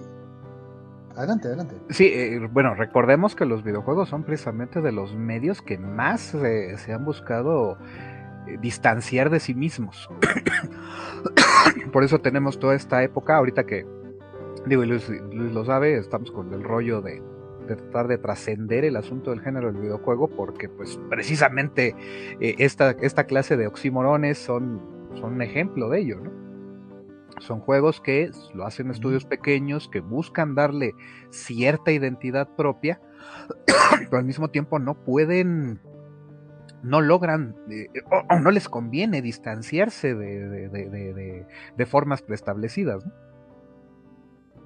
Y que da pie a, a que pues te quedas en esa sensación de sí, ya los indies se parecen un montón entre ellos, se parecen a cosas comerciales, porque pues necesitan tomar de, de aquí y de allá para poder subsistir. Sí, pero además, eh, eh, por ejemplo, lo, los, que, los que citaste tú, Luis, ¿no? Este, que Tunic, ¿no? Estamos, eh, o sea, a ver, dejemos de lado todos los indies que incluso han sido nominados en los Game Awards, que no ganan ningún premio. O sea, dejemos de lado, qué sé yo, Solar Ash, que, que es de los creadores de, de, ¿cómo se llama? Hyper Light Drifter. Hyper Light Drifter. Que, que, que, ya tiene, ya tiene, incluso aunque no ganara nada Solar Ash, ¿no? Que yo le tengo el ojo echado porque me gusta mucho ese estudio. Pero, o sea, y, y por eso creo que hay un potencial muy importante con esto de las de los juegos por eh, de las suscripciones a las bibliotecas de que tú puedas explorar juegos que tal vez no te comprarías, pero que te permite para ampliar, ¿no? te, te permite ampliar tu visión de la industria. ¿sí? Para mí fue maravilloso jugar Seasons After Fall, lo he mencionado casi cuatro veces, y descubrir la maravillosa música que tiene ese juego. Y al final, al ver los créditos, eh, oye, eh, ¿cómo se llama este compositor? El que hizo la música de Stray. Es el que hizo la música de Seasons After Fall. ¿No? Eh, un holandés, Vander no sé cuánto. ¿Sí? entonces dije, ah, mira, se conecta. ¿No? entonces, de repente pasa eso, ¿no? Y ves The Council, ¿no? Que se lo recomendé y que, oye, es otro juego narrativo episódico a la Telltale, pero aporta un montón de otros elementos. Y son juegos que tampoco es que van a ganar muchos premios, pero por eso mismo, si tú logras conectarte con, estas cosas, vas a descubrir experiencias de juego únicas, ¿no? Eh, y por eso se viene, se viene ¿no? el, podcast sobre por qué encuentro tan interesante eh, Biomutant. ¿Sí? Y, que creo que hay que rescatar ese tipo de juegos. Más allá de, de que, oye, si Horizon Forbidden West no ganó nada, este va a ganar menos, pero, pero hay que entender también las magnitudes, digamos, de, de, industria, ¿no? Eh, y lo exigente que estamos poniéndonos, ¿no? Eh, con, esto, ¿no? O sea, creo eh, que vale mucho la pena también, pues, simplemente complementar estas visiones. Repito que yo, o sea, de 2022, creo que lo que más jugué... entre paréntesis, Van der Cruisen. gracias, ¿no? Gracias por el, es que soy fan eh, también, se me olvidó. Van Cruisen es la onda, la verdad. ¿sí? Y bueno, eh, sí, bueno, comentaba que de, 2022 jugué principalmente triple A. O sea, porque jugué el de Pokémon, el de Kirby, el de Ring, alguna otra cosa más, o sea, Lego Star Wars. Y aunque yo, yo solamente sí soy más de tirarle a los indies, pues también, o sea, creo que, digo, esto ya es como un debate muy, clavado en el sentido de que tal vez, eh, bueno, a mí me pasó, ¿no? Que por mucho tiempo como que negaba triple A o prefería más los indies. Y, pero sí, como que regresar pues a esta clase de experiencias más grandes, pues está, ah, yo creo que, o sea, obviamente tienen mucho valor, o sea, tienen mucho esta parte de decir, bueno, o sea, este juego es el quincuagésimo Kirby que ha salido, pero tiene cosas también súper padres, muy, o sea, por ejemplo, que solamente un estudio con esos recursos como los de Nintendo puede hacer. Por ejemplo, lo que más me sorprendió del Kirby es la cámara tan fluida que tiene, cómo está hecha, cómo está diseñado el nivel para que la composición se mantenga como tan, tan métrica. Dije, esto probablemente no lo podría hacer un indie porque le hace falta muchos recursos y solamente Nintendo tiene la capacidad de, experimentar con algo así. Y, creo que también es parte porque pues ahora sí que los AAA yo creo que se han absorbido mucho esta, pues ese panorama indie. Decir, bueno, ahora creo que es más válido hacer como juegos que traten de ir eh, por ciertas líneas que antes no se atrevían. O como bien empezamos este podcast, ¿no? Hablando sobre God of War Ragnarok que ese juego yo o sea, no hubiera salido nunca hace 20 años, ¿no? Que bueno, me estoy yendo muy lejos, me estoy yendo muy lejos. Hace 10 años no, no hubiera, hubiera sido impensable un juego como God of War Ragnarok. Em, y por ejemplo me pasó con Sable, que lo acabo de terminar. Que bueno, ese salió el año pasado, ¿no? El de Sable. Pero a mí me pasó al revés, o sea que, bueno, a mí me gustó muchísimo Sable. Pero siempre tenía esa espinilla de que, ay, es que quiere ser Zelda. O sea, bueno, le encantaría tener los recursos que tiene un Zelda para ejecutar su visión lo mejor posible. Que aún así me parece un juego que, innova mucho en cuanto, por ejemplo, con respecto al diseño de niveles. Bueno, el diseño de mundo abierto de Breath of the Wild. Pero creo que justamente por la falta de recursos, pues se queda corto y se queda corto y se queda corto. Y eh, la mejor versión de sí mismo creo que solamente la pudo haber ejecutado un triple A. Entonces llegamos como a estos puntos medios, ¿no? De bueno, tal vez encuentras estos indies que tienen esta visión, que muchas veces como que la propia experiencia del indie sí se cierran bien, pero a veces están estos otros juegos que da la sensación de, bueno, o sea, la mejor versión de ese juego requiere mucho más presupuesto. Em, no sé, son debates luego muy ociosos. Pero la realidad es que así salió Sable, ¿no? Y, me parece que dentro de todo tuvo bastante visibilidad. ¿no? Ah, a ver si después armamos un podcast de eso, ¿no? ¿No? ¿Qué? Sí, sí, sí, no, no estoy diciendo que haya tenido visibilidad. Sí, sí, pero bueno, si hubiese tenido los recursos, pero. Ok. Y, eso de volver al AAA, yo, yo me reencontré y, hice las paces con Assassin's Creed este año, ¿no? Eh, sobre todo jugando la última trilogía. Eh, y, me doy cuenta de que para mí, bueno, a ver, no es que sea tampoco mi gran hit, pero ahora me gusta bastante más, ¿no? Lo que estoy encontrando. Y, a ver, más allá de todo, todo este tema, ¿no? Eh, eh, ¿Qué pasa con, justamente eh, estas emergencias que hemos tenido? Y eso sí que creo que es interesante, ¿no?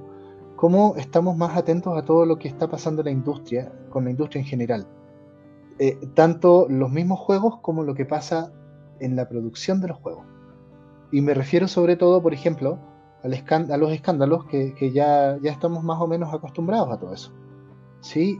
Y, los escándalos de la industria y también el impacto en las comunidades de jugadores que están teniendo los juegos. ¿no? Pero en estos momentos tengo muy en mente el escándalo de la actriz de voz de Bayonetta 3.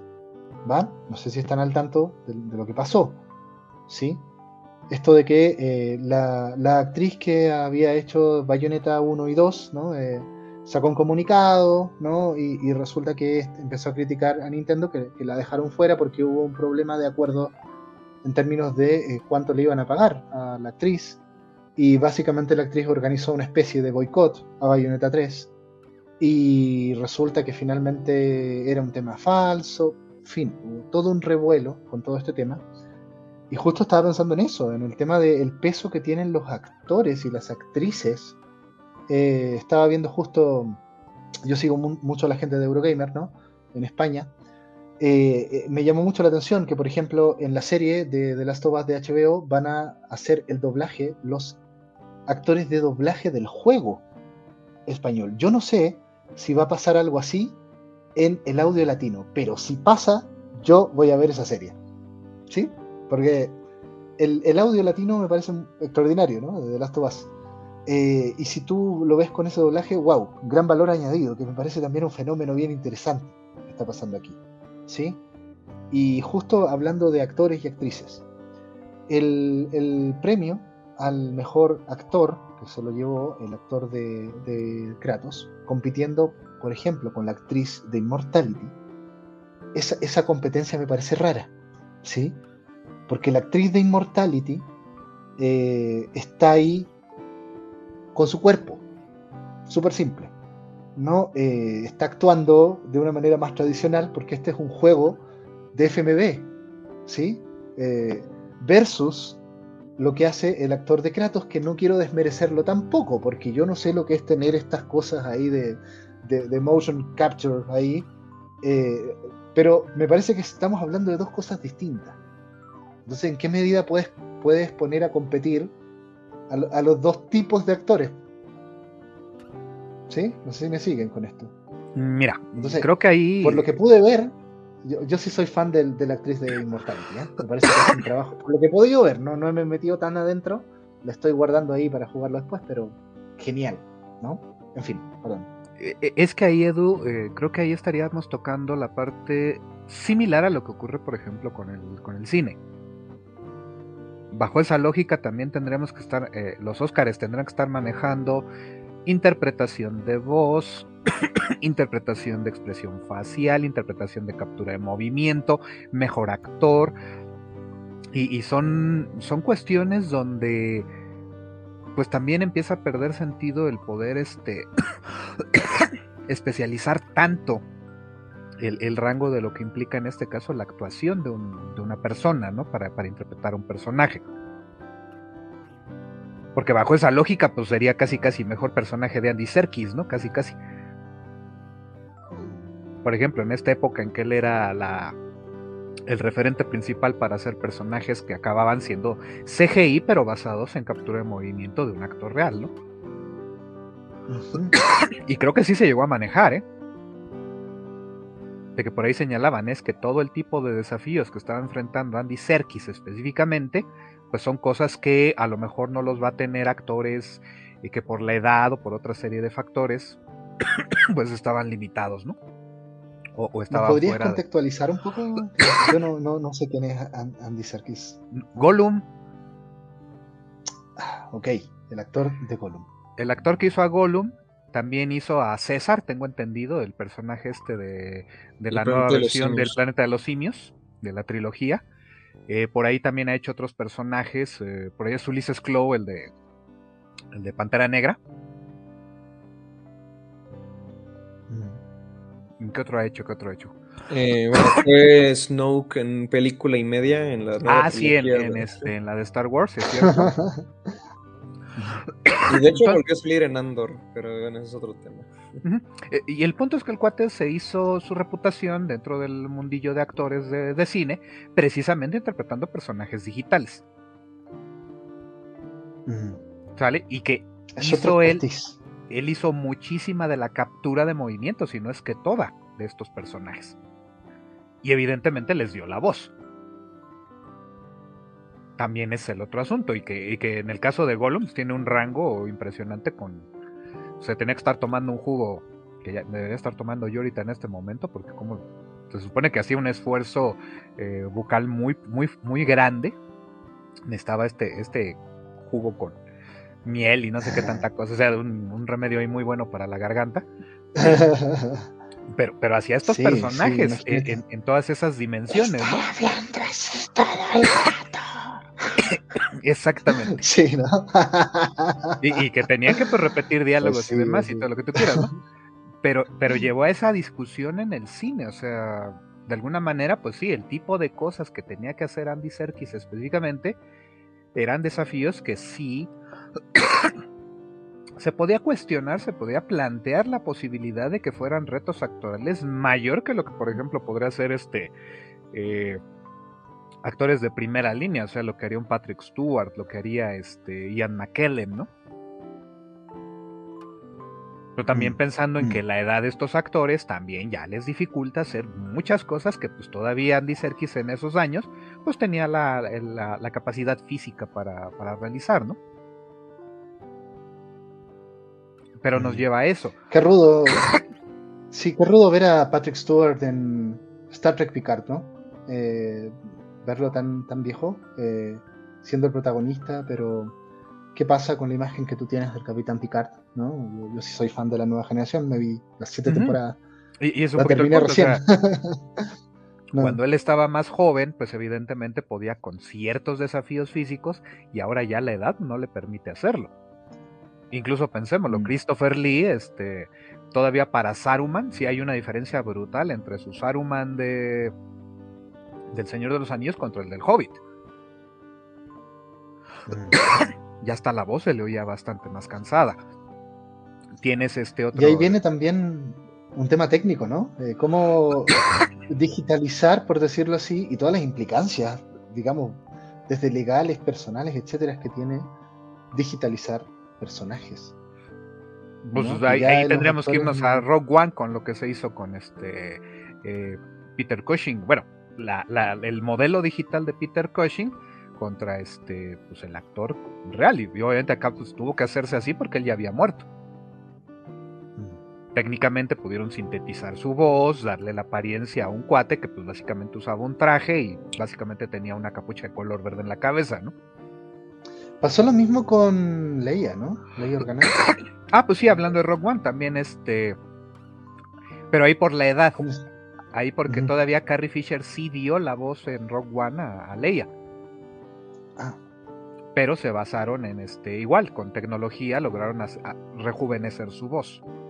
Sí, bueno, y luego ya hay como temas este, muy controversiales, como creo que fue en The Book of Boba Fett, no lo sé porque no la vi, pero que, bueno, solo vi el clip que sale Luke Skywalker, o sea, como este modelo que hicieron reconstruyendo a Mark Fisher, pero no solamente fue la cara, ya fue la voz. Y entonces decían, Mark, eh, Mark, perdón, Mark Hamill. ¿Sí dije Mark Hamill? Fisher dijiste. Ay, es que ah, traía ahorita como de Carrie Fisher, ¿no? Mark Hamill, claro. Mark Hamill. este, Mark Hamill, que decían de broma y, no, que probablemente Mark Hamill es el primer actor en la historia en dar una interpretación en la que no tuvo nada que ver. Y eso está súper loco, ¿no? O sea, bueno, a mí se me, hizo súper... Eso, esos son los temas que, quería un poco poner la provocación, ¿no? De, lo que está pasando con la tecnología actual respecto al rol de los actores. Y por otra parte, a, actrices como la de Bayonetta, que generó toda esta controversia. ¿no? Eh, en fin. ¿Y qué está pasando, por ejemplo, con Death Stranding 2 y los nuevos actores? ¿Y qué pasa con, por ejemplo, Guillermo del Toro, que ya no está, etcétera, ¿no? Eh, en particular con, con, esa saga, Death Stranding 2.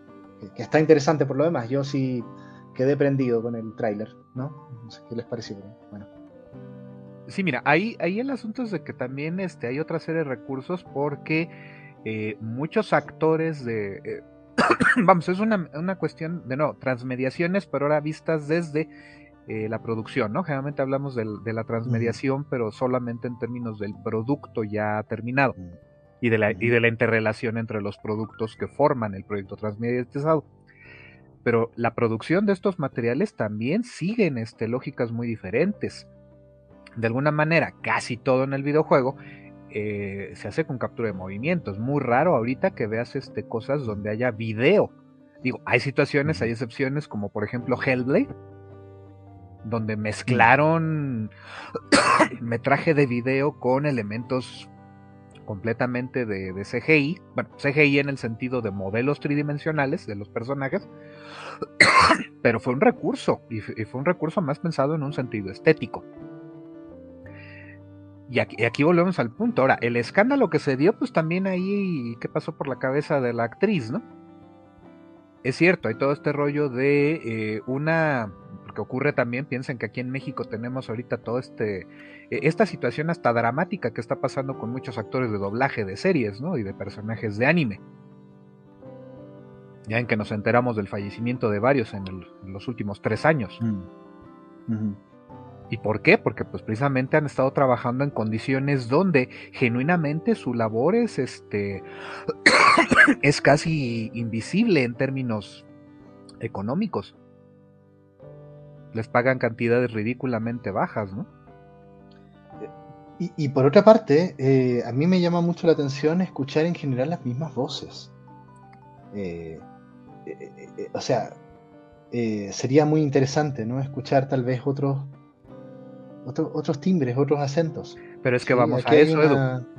Vamos un poco a eso en varios, en varios frentes. En uno, si es una actividad tan poco remunerada, se vuelve muy poco atractiva para la gente que este, pues, tiene el talento para poder estar creando voces, para estar este, aportando eso que estás planteando. Nuevas voces, nuevos sonidos eh, de parte de, de los personajes, ¿no? Pero si no es atractivo económicamente, pues también ya ahorita vivimos una eh, con generaciones que, para bien y para mal, también le dan, se, ya, ya, se ponen más en la postura de, hacerlo por algo más que amor al arte. Dicen, está muy chido este hacerlo por, por gusto, pero pues hay que comer. Y entonces también ya están buscando cotizarse y eso, eso limita, pero también el problema es esa poca visibilidad piénsalo en ese sentido. Digo, yo no estoy muy versado en el asunto de, actores de doblaje, pero de pronto te vas dando cuenta de que pues el que hace la voz de Goku también hace la voz de otros personajes en otras series, ¿no? Y te acabas dando cuenta y dices, oye, ¿quién es? Pues, creo que es Mario Castañeda, ¿no? Sí. Pero tienes que estar como medio metidillo en el mundo de esto para, para ubicar el nombre de este actor de voz, ¿no? ¿Y cuántos hay ahí? ¿Cuántos actores de doblaje? Yo conozco un par, ¿eh? Eh, que en realidad plantean justo que parece que esto funciona como una camarilla, donde son siempre los mismos y es muy difícil entrar, ¿no? Sí, sí, es muy eh, gremial eso. Pues también porque piénsalo así, de entrada hay pocas, bueno, hay, hay mucha chamba, pero es mal pagada y entonces ellos buscan contener el mayor número de, de oportunidades de trabajo posibles. Entonces se vuelve gremial porque pues están tratando de que no haya tanta competencia.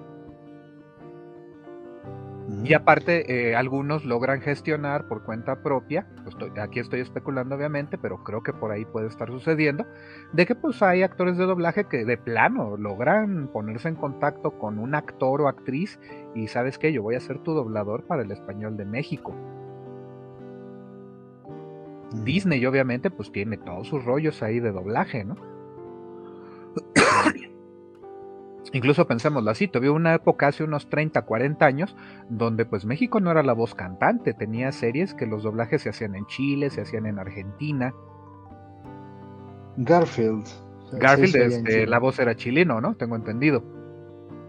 Eh, esta serie animada de Candy Candy, Argentina, claramente, ¿no? Mm, sí, sí, sí. Sí, creo que este, algunas voces de Massinger Z también eran más o menos de Argentina. O sea, como que era por épocas. Y, ahora en México es evidentemente el país en el que más está dando los doblajes en español para América Latina. Porque los españoles tienen sus propios dobladores, ¿no? y también su cultura que pues acá nos, nos da pie a mucha broma por el asunto de cómo este toman a veces demasiado literales los nombres y en otras sobre todo en Star Wars con los y más catabaco, ¿no? Sí, Chubaca es más catabaco, ¿no? más No. Sí, en serio, porque. ¿En serio? En serio, era más catabaco. Por lo de Chubaco. Eh, según era la, forma. No, no, no. Por eso era más catabaco. bueno. Y Luke Trotacielos, porque pues, es una traducción literal de Luke Skywalker, ¿no? Ok. En fin. Eh... Pero bueno. Pero son, son cuestiones culturales y de identidades, ¿no? al, final piénsalo así, este, mucho del humor de los Simpson no es este, al, menos en, una traducción más cercana, no es tan ingenioso, tan divertido como lo llegó a ser este, los actores de doblaje mexicanos. O sea, muchas cosas fueron muy improvisadas. Lo mismo les pasa a los españoles si llegan a escuchar la versión de acá, no, no tiene ah, sentido. Y ahí hablamos un poco de las adaptaciones, ¿no?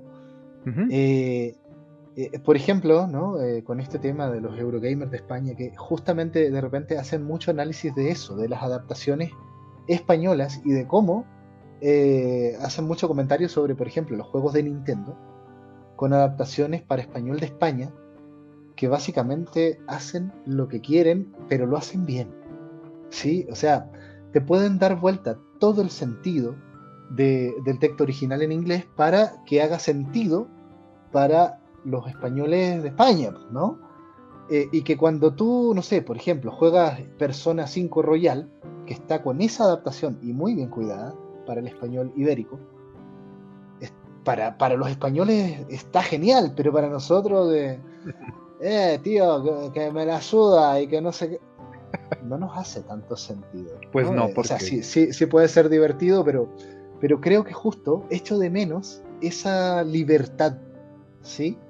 en las adaptaciones de, audio latino, con, algunas menciones honoríficas en particular, eh, como Life is Strange, que sí adaptaron a, un slang mexicano muchas de las conversaciones, que, tiene todo el sentido del mundo, porque justamente estamos hablando de vida cotidiana de adolescentes, eh, y, que, hace mucho sentido ver ese slang ahí, ¿no? Eh, pero en general no pasa. Y, hay que, y es un arte también, ¿no? Porque ¿qué tanto vas a adaptar? ¿Qué tanto vas a romper la inmersión de algún juego. No, adaptes cosas como el eh, Elden Ring, por favor. ¿Verdad?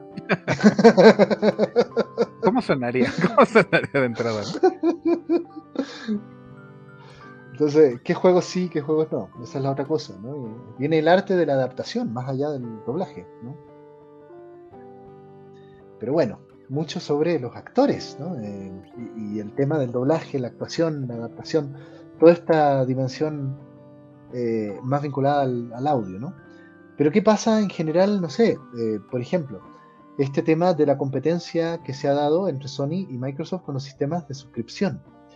Eh, porque ahora, de alguna manera, Sony se sube al, tren de las suscripciones. ¿Y qué pasa con Nintendo? Que parece que con el, Nintendo Online me parece que no es lo mismo, no está compitiendo, siempre Nintendo a su rollo, eh, pero a mí me parece que se está quedando un poco abajo, en particular en, ese, en, ese, en esa dimensión de juegos por suscripción. yo ahora que tengo PS Plus Extra, eh, me la pienso muchísimo antes de comprarme algún juego. Creo que a nivel de compras eh, no ha sido bueno ¿no? para ellos, porque yo no les estoy comprando juegos. Con tanto juego que hay, tanta cosa interesante, yo ya no estoy comprando tantos juegos. Siempre tengo la ilusión y la espera a llegar el juego. Salió Chorus, por ejemplo, que lo quería jugar. A ver si les hago un comentario ahí, porque me parece extraordinario Chorus, como juego de naves. En, la tradición de todos los juegos de naves que podemos rastrear, me parece que Chorus es extraordinario. Eh, pero como es un juego tan de nicho, tal vez mucha gente no habla. Yo lo recomiendo, pero a todo dar. Es genial, ¿no? En fin. Yo, creo que ahí lo que pasa con estos modelos de suscripción, eh, ya habíamos platicado de eso hace un tiempo, no me acuerdo si fue este año o el año pasado. Sí, sí, sí. Hablamos de ah, PS pues, Plus, eh, los, tiers, ¿no? Exacto.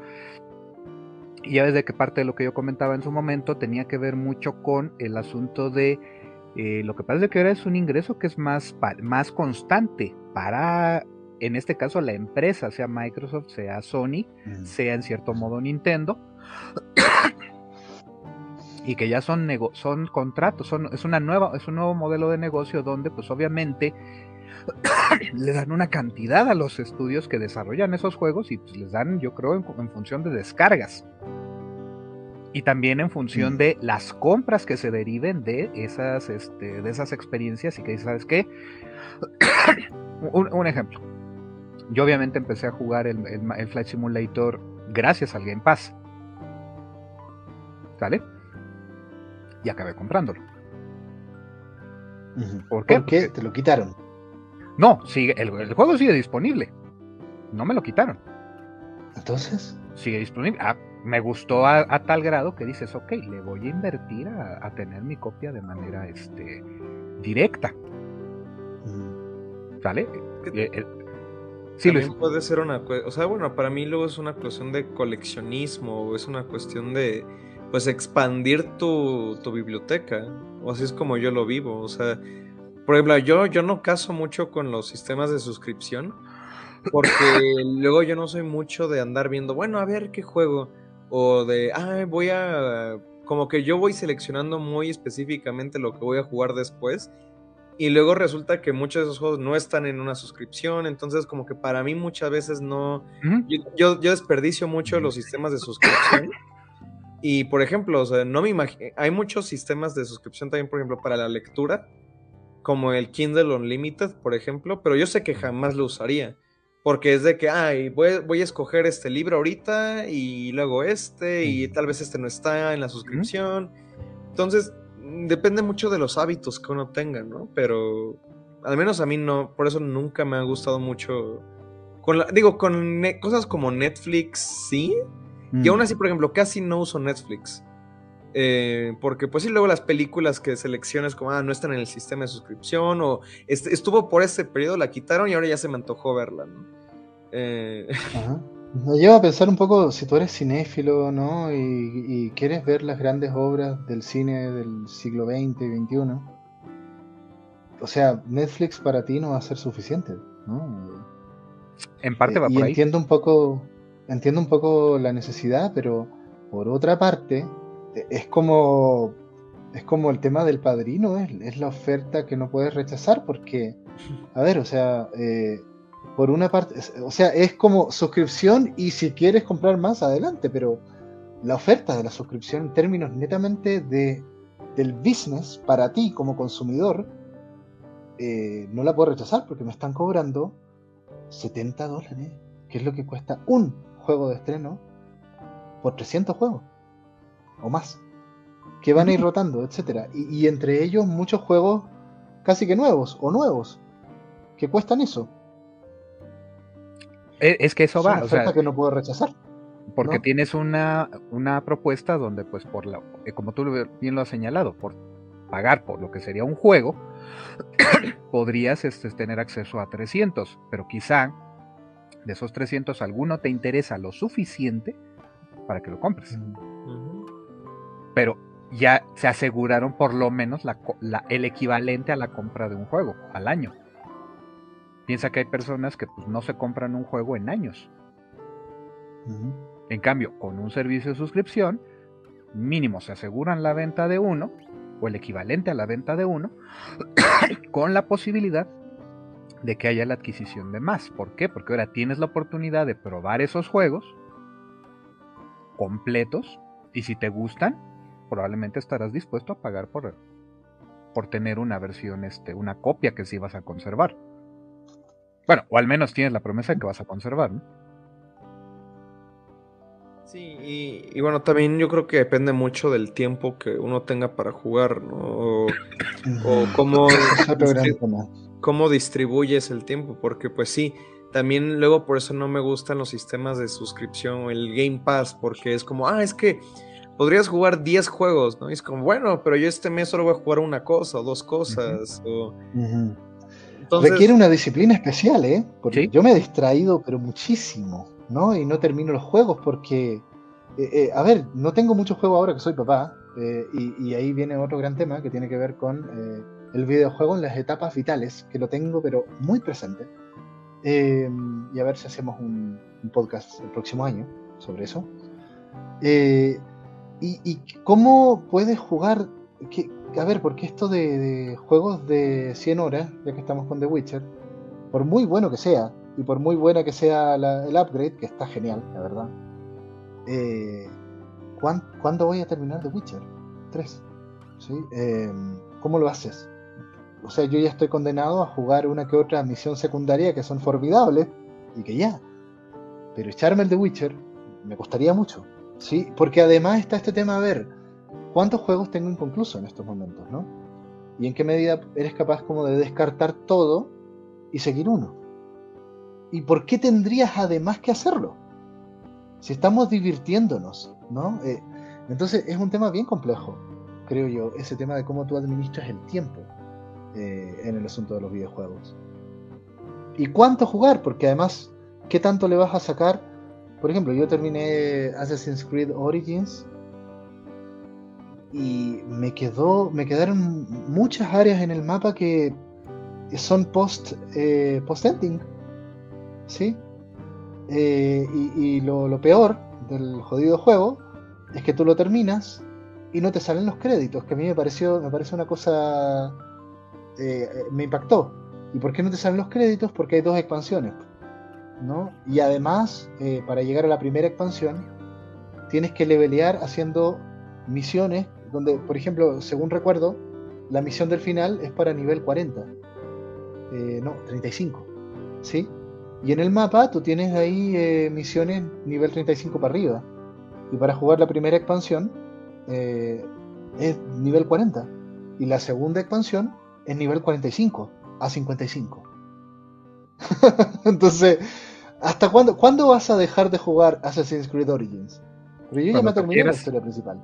Cuando tú quieras. Entonces, ¿y, qué queda con, el resto? Que son más longevos todavía, ¿no? Eh, con el, Valhalla y el Odyssey. Yo voy a darnos. que además, además tienes cursos distintos de, de acción, te lo puedes rejugar y tomar distintas elecciones. Tienes seis finales Assassin's Creed Odyssey. Entonces, puedes jugarlo un año entero si quieres. Sí, bueno, voy, a dar ese último comentario porque ya me tengo que ir retirando, una disculpa. Pero, pero con, todo este tema de los juegos como servicio, que es como el, término que se usa, yo una experiencia que me choqueó mucho fue con Doom Eternal, que lo terminé hace poquito. Y justamente escuchaba una crítica del juego que también lo mencionaba. Decía, es que el, o sea, el Doom Eternal, tú entras y tienes un perfil de jugador, tienes como muchas skins, tienes como estos retos semanales, diarios, mensuales, para un juego que es, es únicamente de campaña single player. Y decían, pero ¿por qué? O sea, ¿cuál es el punto? O sea, eh, como que parece antitético, eh, como estas, como eh, esto que le quieren poner por encima para que regreses por eh, varias veces durante mucho tiempo un juego que se basa como en la campaña tradicional single player de que lo terminas y bueno, lo puedes llegar a rejugar, pero como que esta parte de volver y volver y volver parece muy superflua. de, cierta manera. Pero, a ver, yo, yo no he jugado Doom Eternal, eh, jugué Doom 2016, ¿no? Eh, y me llamó profundamente la atención el contenido creado por usuario. Es que eso no está en Doom Eternal. Ah, porque a mí me pareció extraordinario. Sí, y, efectivamente me parece una cosa de Forever. Sí, o sea, juegan mapas creados por usuarios. Forever. Como pasaba en los. Eh, de hecho, me parece un, original. una, una manera de honrar también al Doom original. Sí, pero en Eternal no está nada de eso. O sea, es nada más. O sea, hay un modo. Hay, muy, hay un modo campaña y hay, hay, un modo online que es más como de eh, puro enfrentamiento, pero no hay contenido generado por la comunidad. Mm. Entonces, o sea, y no, y ni siquiera es Deathmatch, es como un modo muy menor, que es como de que tú te enfrentas contra, contra los jugadores que encarnan a los enemigos, y es como un modo arena muy sencillo. Y luego agregaron un modo horda que ese sí tiene un poco más de justificación, pero ese modo lo agregaron como un año después. Entonces el juego salió así, con nada más la campaña, pero con todas estas recompensas de skins para el modo single player. Skins que no vas a ver porque es un juego en primera persona. con, recompensas que te dan por jugar todos los días. Y semanalmente. Pónganme espejos, por favor. Entonces, es a lo que voy, que bueno, en Doom Eternal, por eso digo que específicamente, me parece como algo muy superfluo y lo veo como una consecuencia de querer hacer esos juegos como servicio, cuando no necesariamente tienen que ser así todos. Volvió a ganar el premio de juego longevo Final Fantasy XIV. Sí, bueno, pero ese juego sí, sí, sí, sí, se presta para eso. Eh, pero bueno, habiendo dicho esto, ahora sí me, tengo que ir retirando.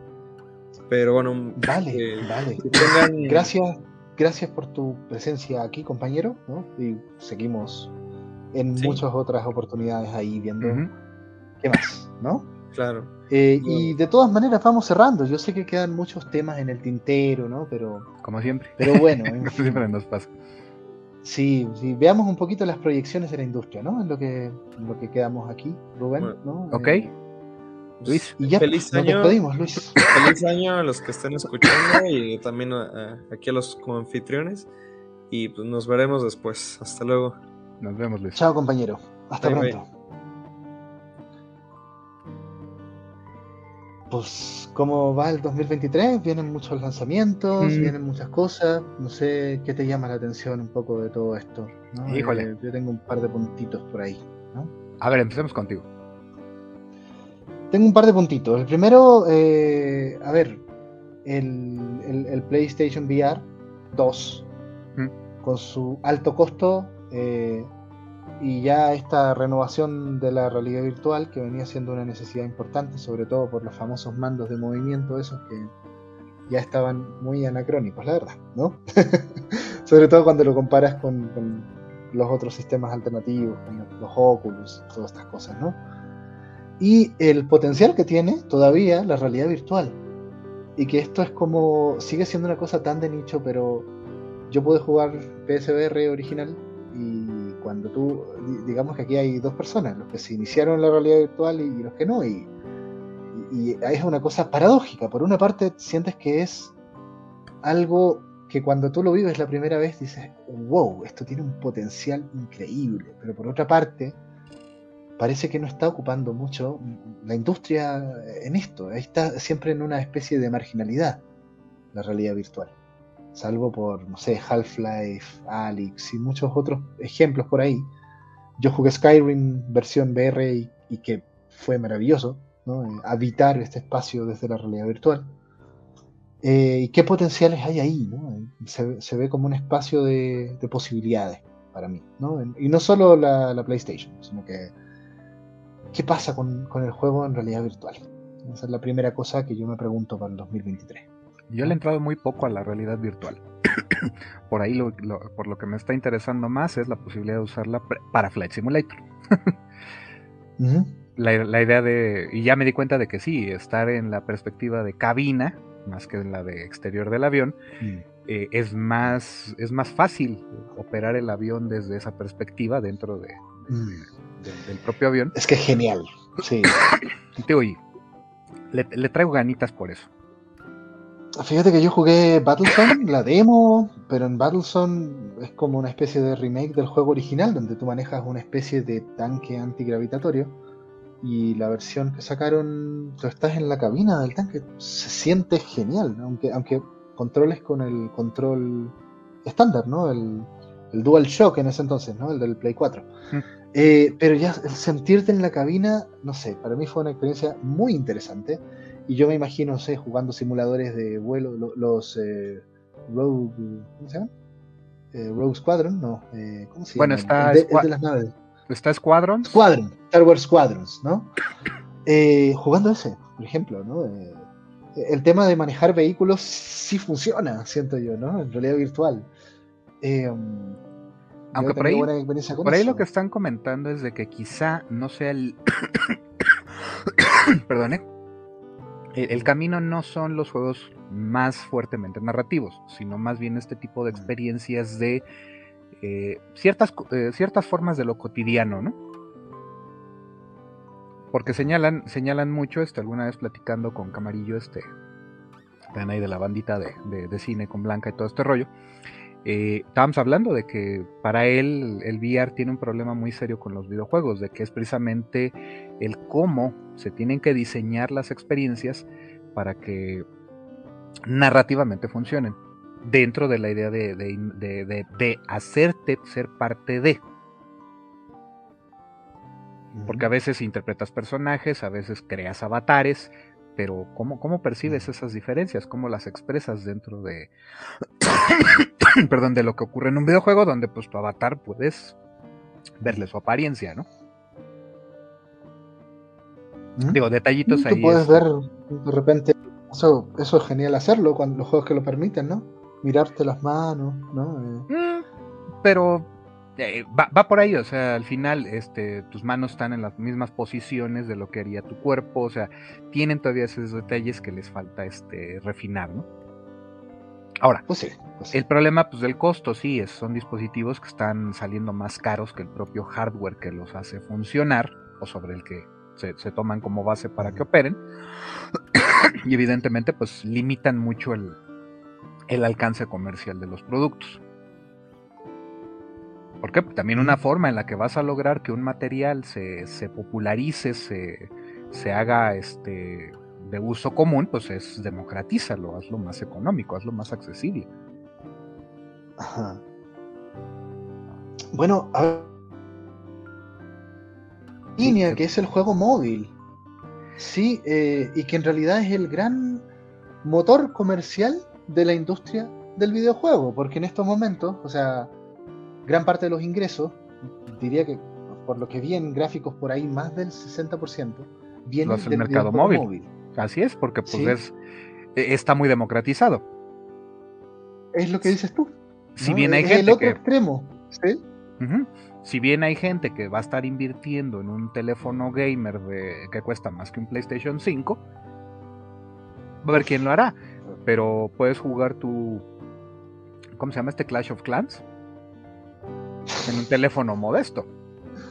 Ah, bueno, sí, sí, sí. Eh, eh, mi punto va por ahí, o sea, es, un juego que es bastante más accesible, porque también el juego base es gratuito, y ahí tú decides cuánto, con cuánto te ahorcas tú solo. Pero básicamente, pues puedes entrarle sin un costo específico, ¿no? Entonces, ¿qué pasa ahí? Pues necesitas que haya esos mecanismos que democraticen el acceso a un, a un, este, a un medio de entretenimiento por un lado, ¿no?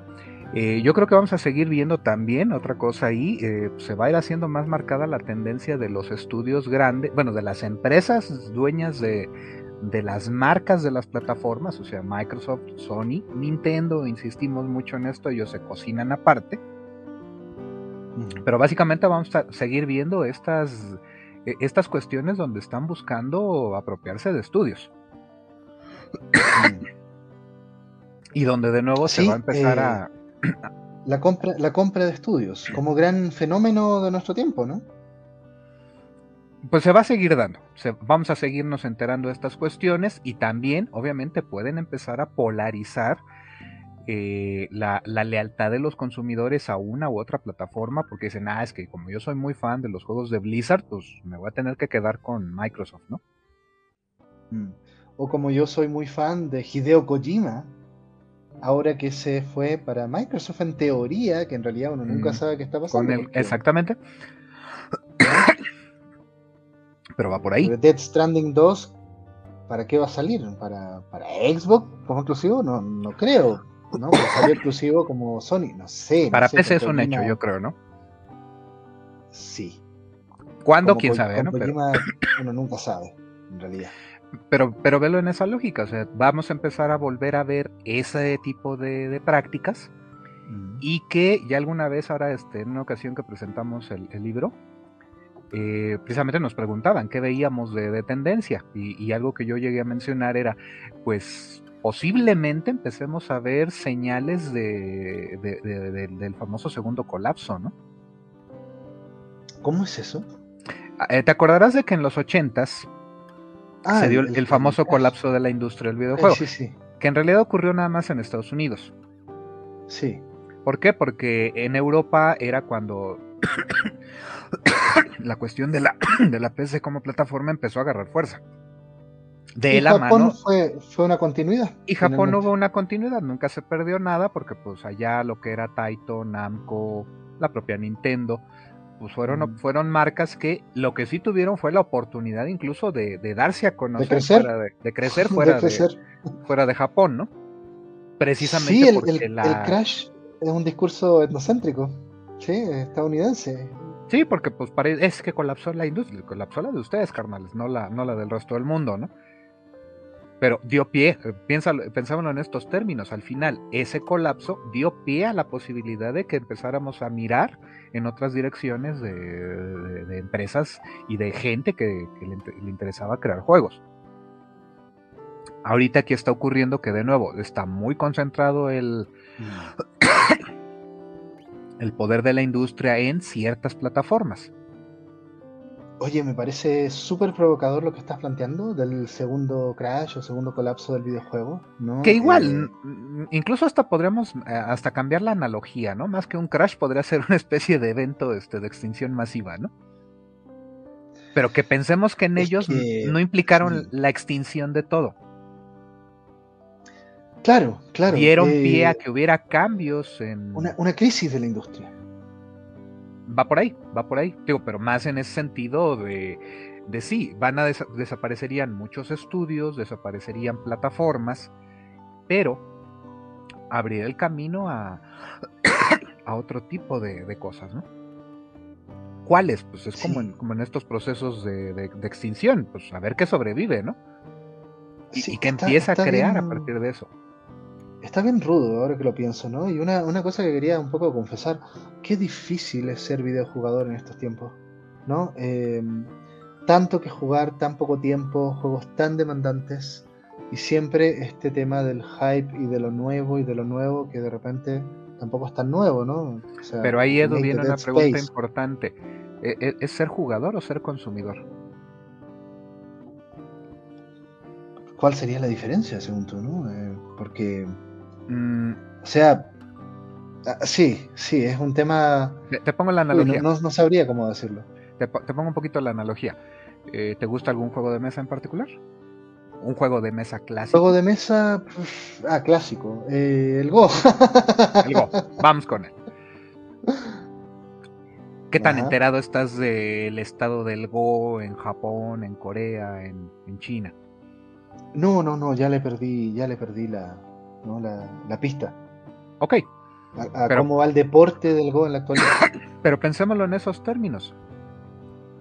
¿Y eso te impediría el poder echar una partida con alguien? No. A eso me refiero un poquito entre la diferencia entre el consumo y el, y el juego. Bueno, pero con, esto es como decir, a ver, eh, no sé, ¿te gusta la Fórmula 1? Podrías decir, bueno, que estás que tan enterado estás de cómo va el deporte de la Fórmula 1 y las tendencias y todo, y, quiénes son las marcas que ganaron. Ah, pero ahí hay una diferencia interesantísima también. Pero, ¿todos los fans de Fórmula 1 corren autos? Otro tema. Pero ojo, ahí, ahí, hay una restricción más interesante, porque ahí está muy restringido la práctica de ese deporte específicamente. Digo, es porque escogiste Fórmula 1. Habrías dicho fútbol, pues es, oye, pues seguro hay una liga en la colonia donde vivo. En mi barrio, sí, claro. Cosas así, ¿no? En cambio, Fórmula 1 sí se vuelve un deporte donde a, cara, a caray, pues ahí sí no puedes agarrar y sacar tu bochito y, ir a echar carreras, ¿no? No es lo mismo. Pero, pero a ver, me refiero a consumir videojuegos en ese sentido. Eh, porque es lo que hace mucha gente. Tomar el control, jugar, empezar y terminar un juego, ¿no? Bueno. y, pero ahí caemos en ese, en ese punto. Tradicionalmente. Hay gente que por eso también se queda en su nicho. Tienes cuates que desde que salió Demon Souls, el original, siguen jugándolo. Y algunos solo juegan ese videojuego. Aunque ya tenga. Exacto.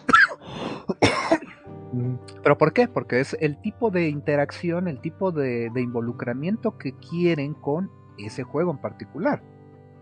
Y aunque existan cientos de miles de juegos allá afuera, siete, ocho opciones diferentes de plataformas de juego, ellos están eh, cómodos, a gusto con lo que están jugando, ¿no? Justo en el video de los juegos del 2023 más esperados, que están ahí, sale este, esta especie de Minecraft Killer. ¿Sí? En realidad tú lo ves, no recuerdo, High, no sé cuánto se llama. Eh, eh, y, y, es Minecraft, pero es como se plantea precisamente como ver, esto es Minecraft, pero con mayor evolución, lo mismo pero mejor. ¿Sí? Y habrá quien dé el salto a jugar eso y abandonar Minecraft. y habrá quien lo seguirá jugando. Sí. ¿Por qué? Porque volvemos al punto, es, son decisiones ahí que se hacen a un título personal. Si, si estamos como en la idea de voy a poder jugar todo lo que hay, está cañón. Económicamente, pues... Hay más que nada, sí, es tener conciencia, aunque servicios de, bibliotecas de juego y streaming te, permiten esa accesibilidad bastante. No, todo, por supuesto, pero permiten, te, dan más oportunidades de tener acceso a esos materiales, a esos contenidos.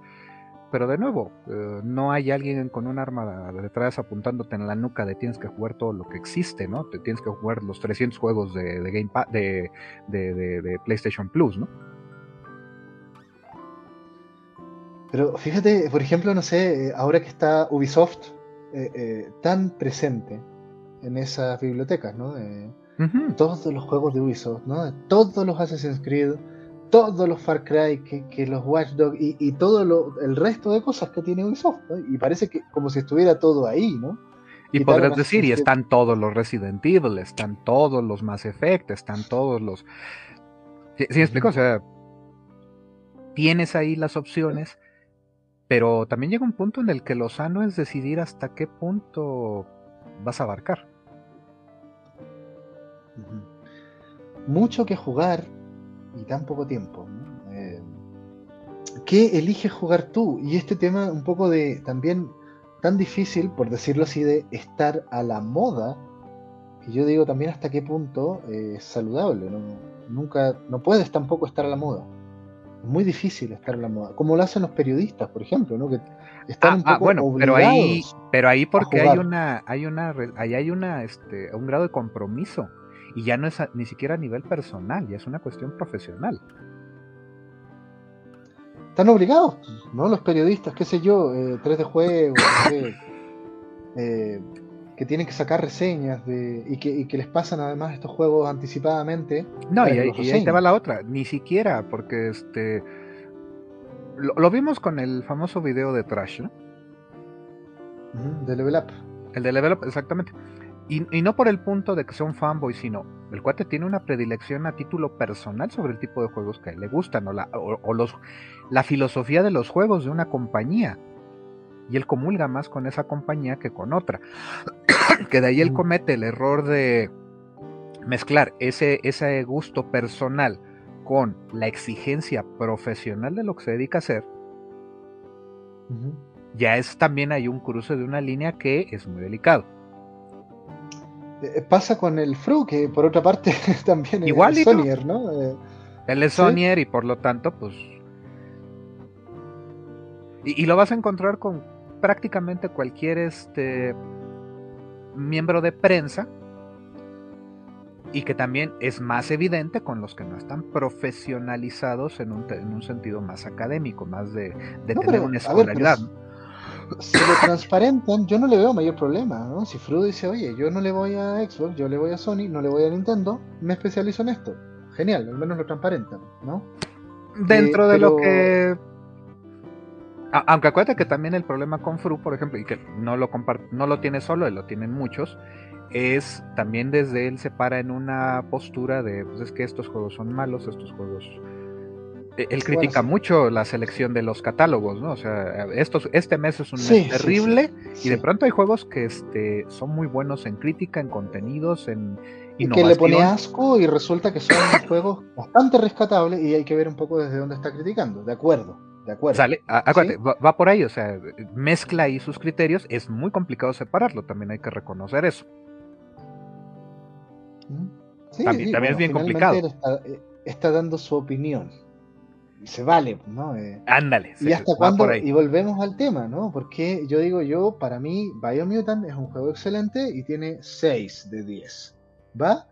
Pero ahí hay otro tema también, ¿no? Eh, ¿Qué es lo que hace que tú te conectes con un juego, por mucho que no sea un juego que la crítica o que lo... Y la reseña, esa es la otra cosa, ¿no? O sea, cuando salió recién Dead Stranding 1, ¿no? Eh, oye, la crítica fue terrible, lo mismo con The Last of Us 2, ¿no? Y, cómo el juego va envejeciendo también y, tiene toda una dinámica de juegos que tal vez a los 5 años dicen, no, es una obra maestra, pero al ah, principio no. Porque piénsalo así, y se liga con otra cosa que habías estado mencionando. Son juegos que a lo mejor te están exigiendo una inversión de tiempo. Porque pues, a Death Stranding le sacas realmente el juego si te comprometes a jugarlo con calma, no así que no tratando de para sacar la reseña hacer un speedrunning. Porque también el problema con, tema con la prensa también, ¿no? Con ellos es, ¿sabes qué? Es que el juego sal, nos dieron el juego dos días antes del lanzamiento y la reseña tiene que estar el día del lanzamiento. Entonces, tienen que acabar un juego en 48 horas.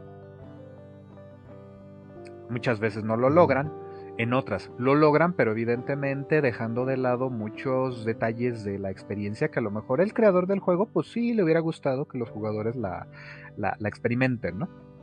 Pero debido a que tuvieron que sacar la reseña en un tiempo récord,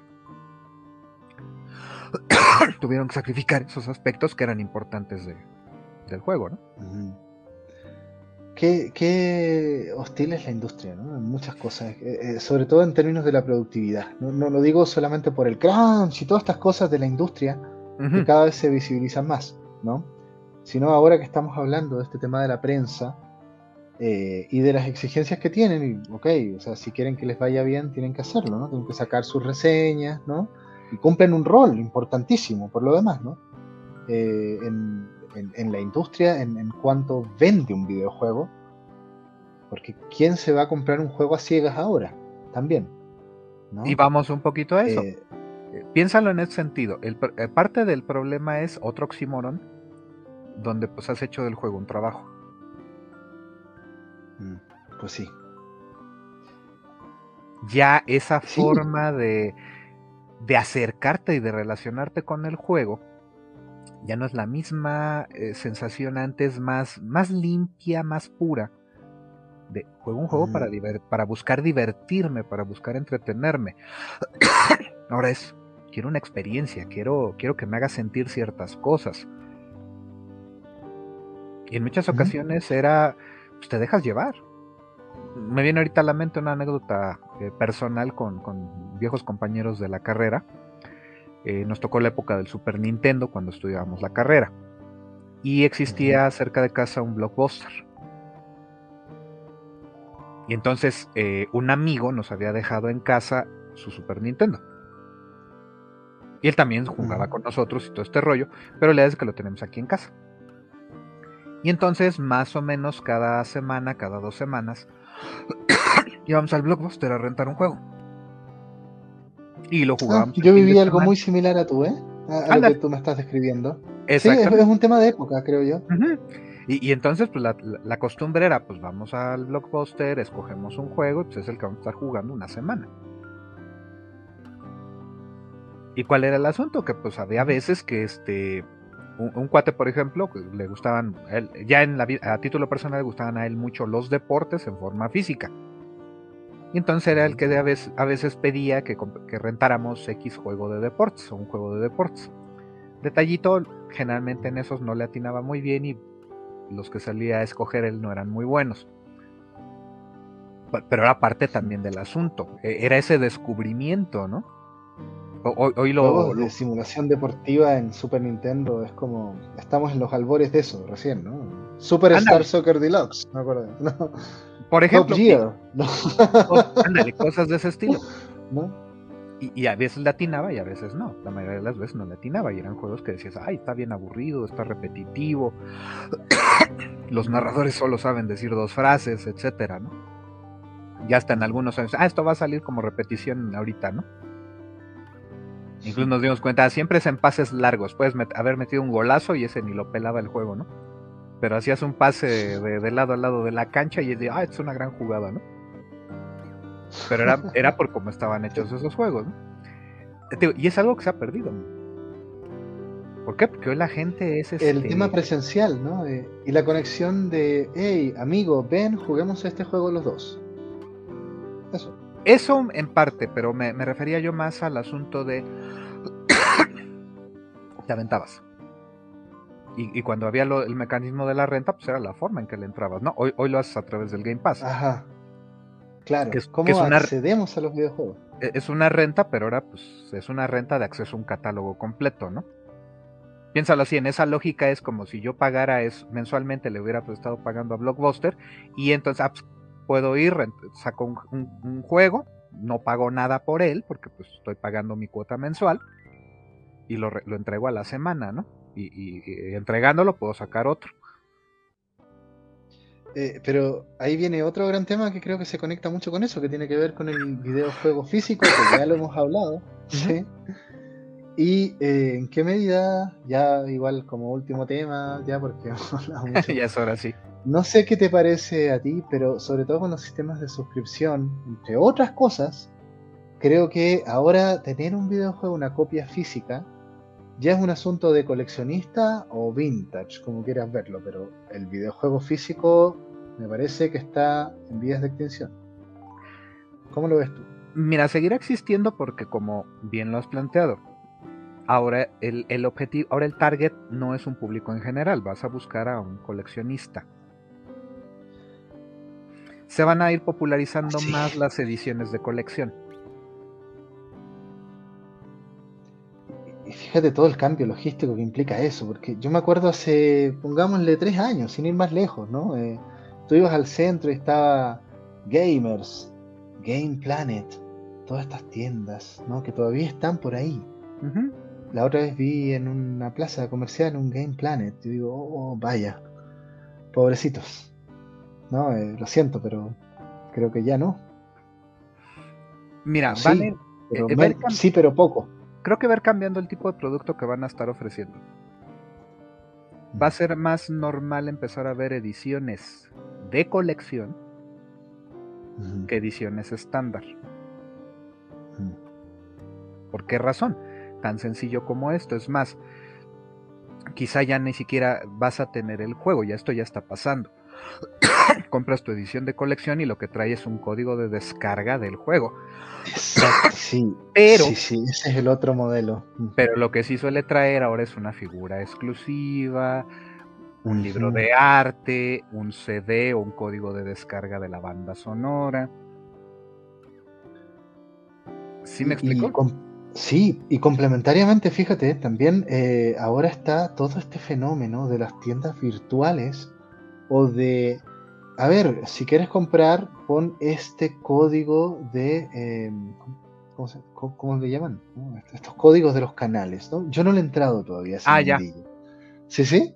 Pero si tú ingresas el código no sé cuánto, tienes un 30% de descuento. Sí, porque esta es una... no, no entiendo, francamente todavía no entiendo ese, ese sistema. ¿Sí? no he explorado, tal vez me he perdido muchas oportunidades, pero me parece muy particular. Mira, lo que pasa es esto. Acuérdate que, eh, lo platicábamos en esa ocasión, ha cambiado el medio de soporte. Tu medio de soporte antes era el cartucho o el disco en el que venían los datos del juego. ¿Sale? Hoy, obviamente, un juego montado en un servidor ya no cuesta lo mismo. El, poder eh, vender esas copias ya no cuesta lo mismo que ese disco grabado en un soporte físico. ¿Vale? Porque ahora es. Se, cargan los datos, se, transfieren los datos, o incluso ya ni siquiera, porque ya puedes tener este juegos streameados. O el cartucho que era antes también, que era más complicado también, más caro. Será más caro porque requería literalmente circuitos tu, CD, tu DVD, tu Blu-ray, básicamente es una unidad de almacenamiento óptico donde se hace un registro de los datos y se tienen que leer a través de un dispositivo específico, ¿vale? Pero hoy ya no, hoy, hoy ya tienes la posibilidad de descargar el código y los datos del juego directamente a tu dispositivo o incluso streamearlo, ¿no? Entonces, técnicamente sale más barato. Pero te siguen cobrando los juegos al costo de una copia física como tal. ¿Vale? Bueno, con tanta oferta y con tanta vaivén de precios, ¿no? te fijas. Ah, bueno, pero porque también acuérdate que eh, pues ellos están esperando ciertos márgenes de ventas. No los tienen, no le pierden por, por abaratarlos. Bueno, no, o sea, reducen márgenes de ganancia, pero ya técnicamente no están teniendo tantas pérdidas. Hablan de pérdidas porque, porque parten de proyecciones de ventas. Ya piénsalo así, un juego les costó, por decir algo, desarrollar los 50 millones de dólares, pues evidentemente dicen, para que me resulte negocio, pues sí necesito vender 150 millones de dólares. Por decir números, o por poner algunos números para, para dar la idea. ¿Cómo, salen esos dólares? Pues ahí, ahí le movemos un poco, ¿no? Entonces pueden juntarlos, dicen, ¿sabes qué? Vamos a abaratarlos, en lugar de estarlos vendiendo ahorita a 60 dólares, vamos a ponerlos a 40 o 50. Y habrá ventas. Habrá más ventas a lo mejor.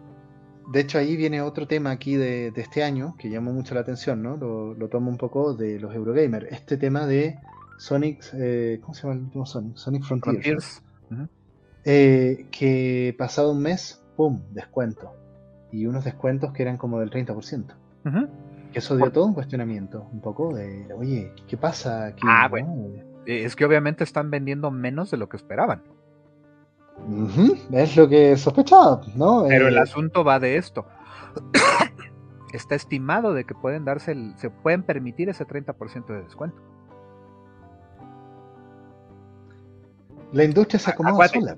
Acuérdate, ya no es, ya no necesitan fabricar copias físicas de esos juegos.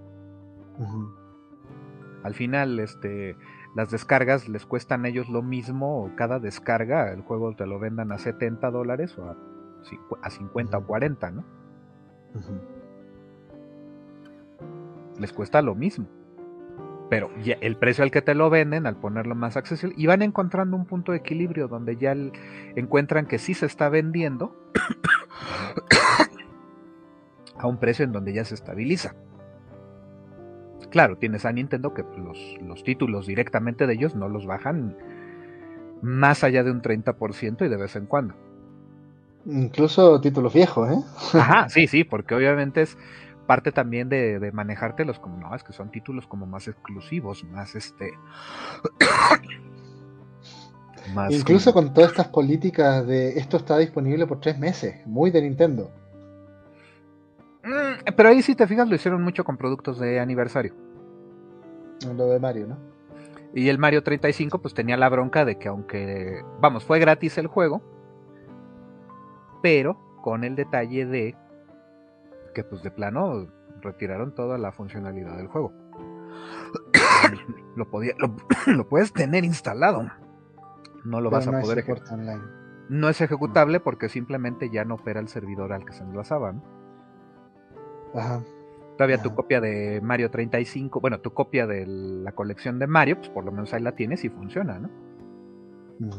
Que restringieron la venta a una fecha, pues ya fue otra cosa, pero.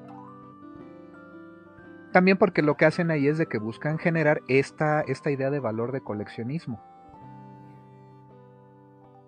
Mm.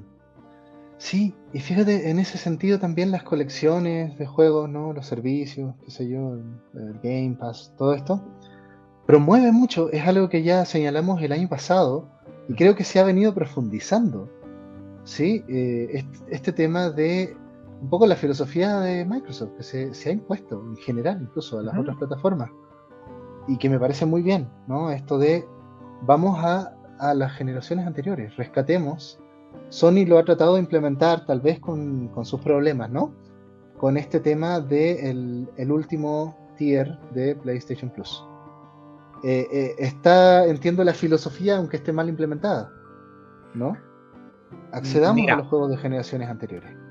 No es que esté mal implementada. Eh, el detalle es de que, como creo que ahí se sigue sosteniendo lo que comenté en su momento, están viendo la forma en que técnicamente puedan liberarlo, porque a diferencia de lo que ha hecho Microsoft, Microsoft sí tiene su hardware retrocompatible.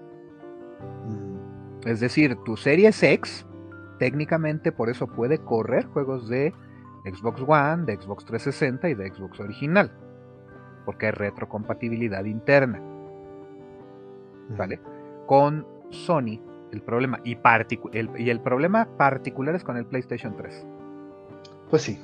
¿Por qué? Porque es el, fue, fue la consola con la arquitectura más sui generis que podía tener. Pues sí.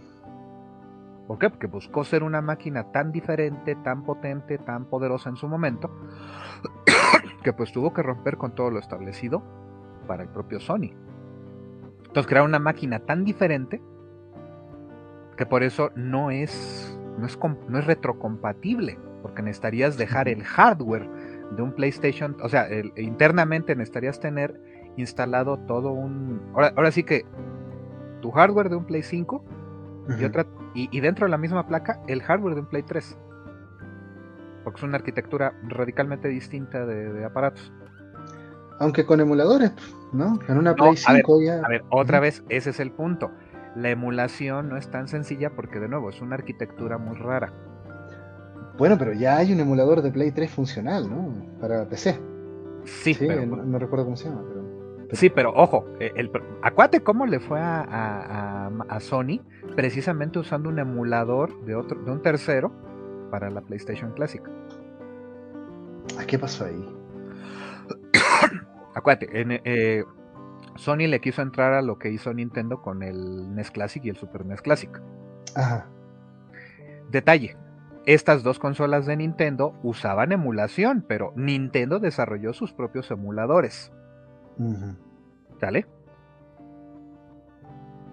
Aunque la gente sabía que eran juegos emulados, también no era un emulador que buscabas en, en el internet y lo descargabas. Era un emulador propio de Nintendo. ¿Qué hizo Sony? Le quiso entrar al mismo negocio de crear una consola clásica, pero para ahorrarse costos, agarraron precisamente el PCSX. el, más común, ¿no? El, más conocido emulador de... Exactamente. ¿Por qué? Porque pues volvemos al punto se les hizo fácil tomar un, software que ya existía. ¿Habrán negociado con los desarrolladores del emulador? Puede que sí, puede que no. Pero se acabó sabiendo que usaba ese emulador específico.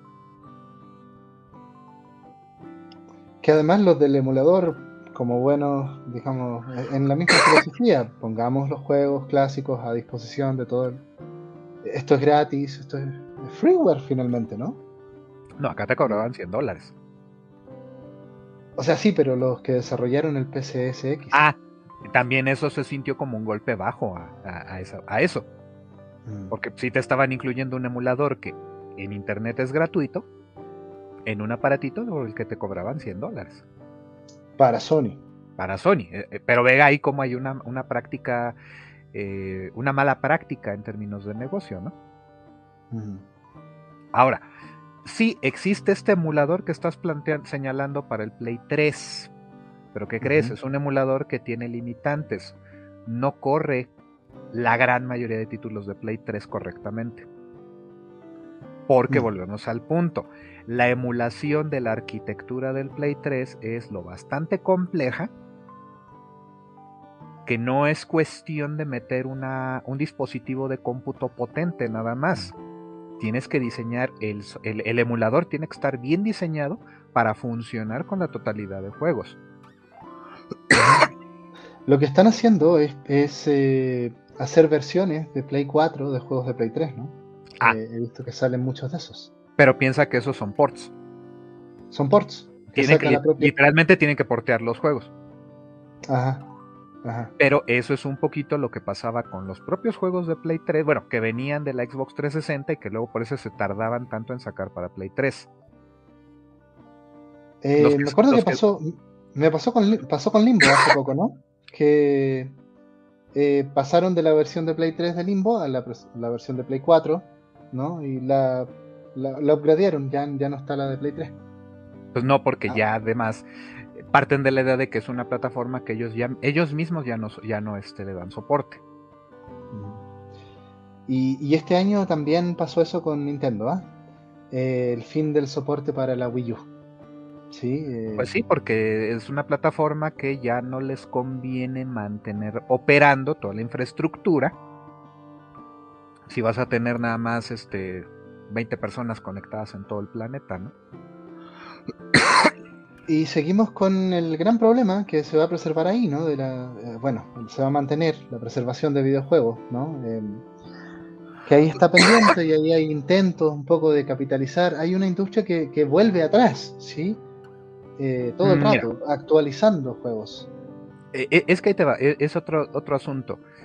es relativamente fácil, por ejemplo, preservar música. ¿Por qué? Porque los registros de audio de una orquesta, pues lo puedes ahora digitalizar, hay la tecnología para hacerlo. ¿Vale? Entonces lo que tenías antes en un disco de acetato, lo tienes después en un cassette, lo tienes después en un disco compacto y ahora lo tienes en unidades de almacenamiento este, digital directamente, ¿no? Con los juegos es muy diferente porque están íntimamente ligados al hardware. Mm. Y entonces el asunto es de que si ya no existe el hardware para el que estaba diseñado el, juego, sea a nivel de código, sea a nivel de circuitería, eso agrega una serie de costos que ahorita hacen que sea muy difícil, o, bueno, es, es, bastante más caro mantener un hardware que pues técnicamente ya es este muy viejo. y para también, Claro, y también por qué la gente va a consumir un juego de hace 20 años, ¿no? Salvo que, te guste la arqueología del videojuego, ¿no? Y creo que eso ha llevado un poco a la fiebre del remake. Sí, porque ojo, es, que es más fácil que a un jovencito de 15 años, por poner un rango de edades, e, es muy difícil que ellos les acabe llamando profundamente la atención un juego de hace 35, 40 años, pero si les ofreces ese mismo juego con gráficos modernos. The Witcher 1, pongámosle, ¿no? Que lo van a, lo van a sacar, hacer el remake. Exacto. Bajo esa lógica, ¿para qué van a querer jugar la versión original si, si el otro se ve espectacular? No, y cualquiera. O sea, yo, yo jugué The Witcher 1. Ok, a ver, le faltan algunas cosas, la verdad. O sea, hay un el combate de Witcher 1 es, muy. Ojo, pero porque ya lo, estás mirando, pero ya lo estás mirando con ojos modernos.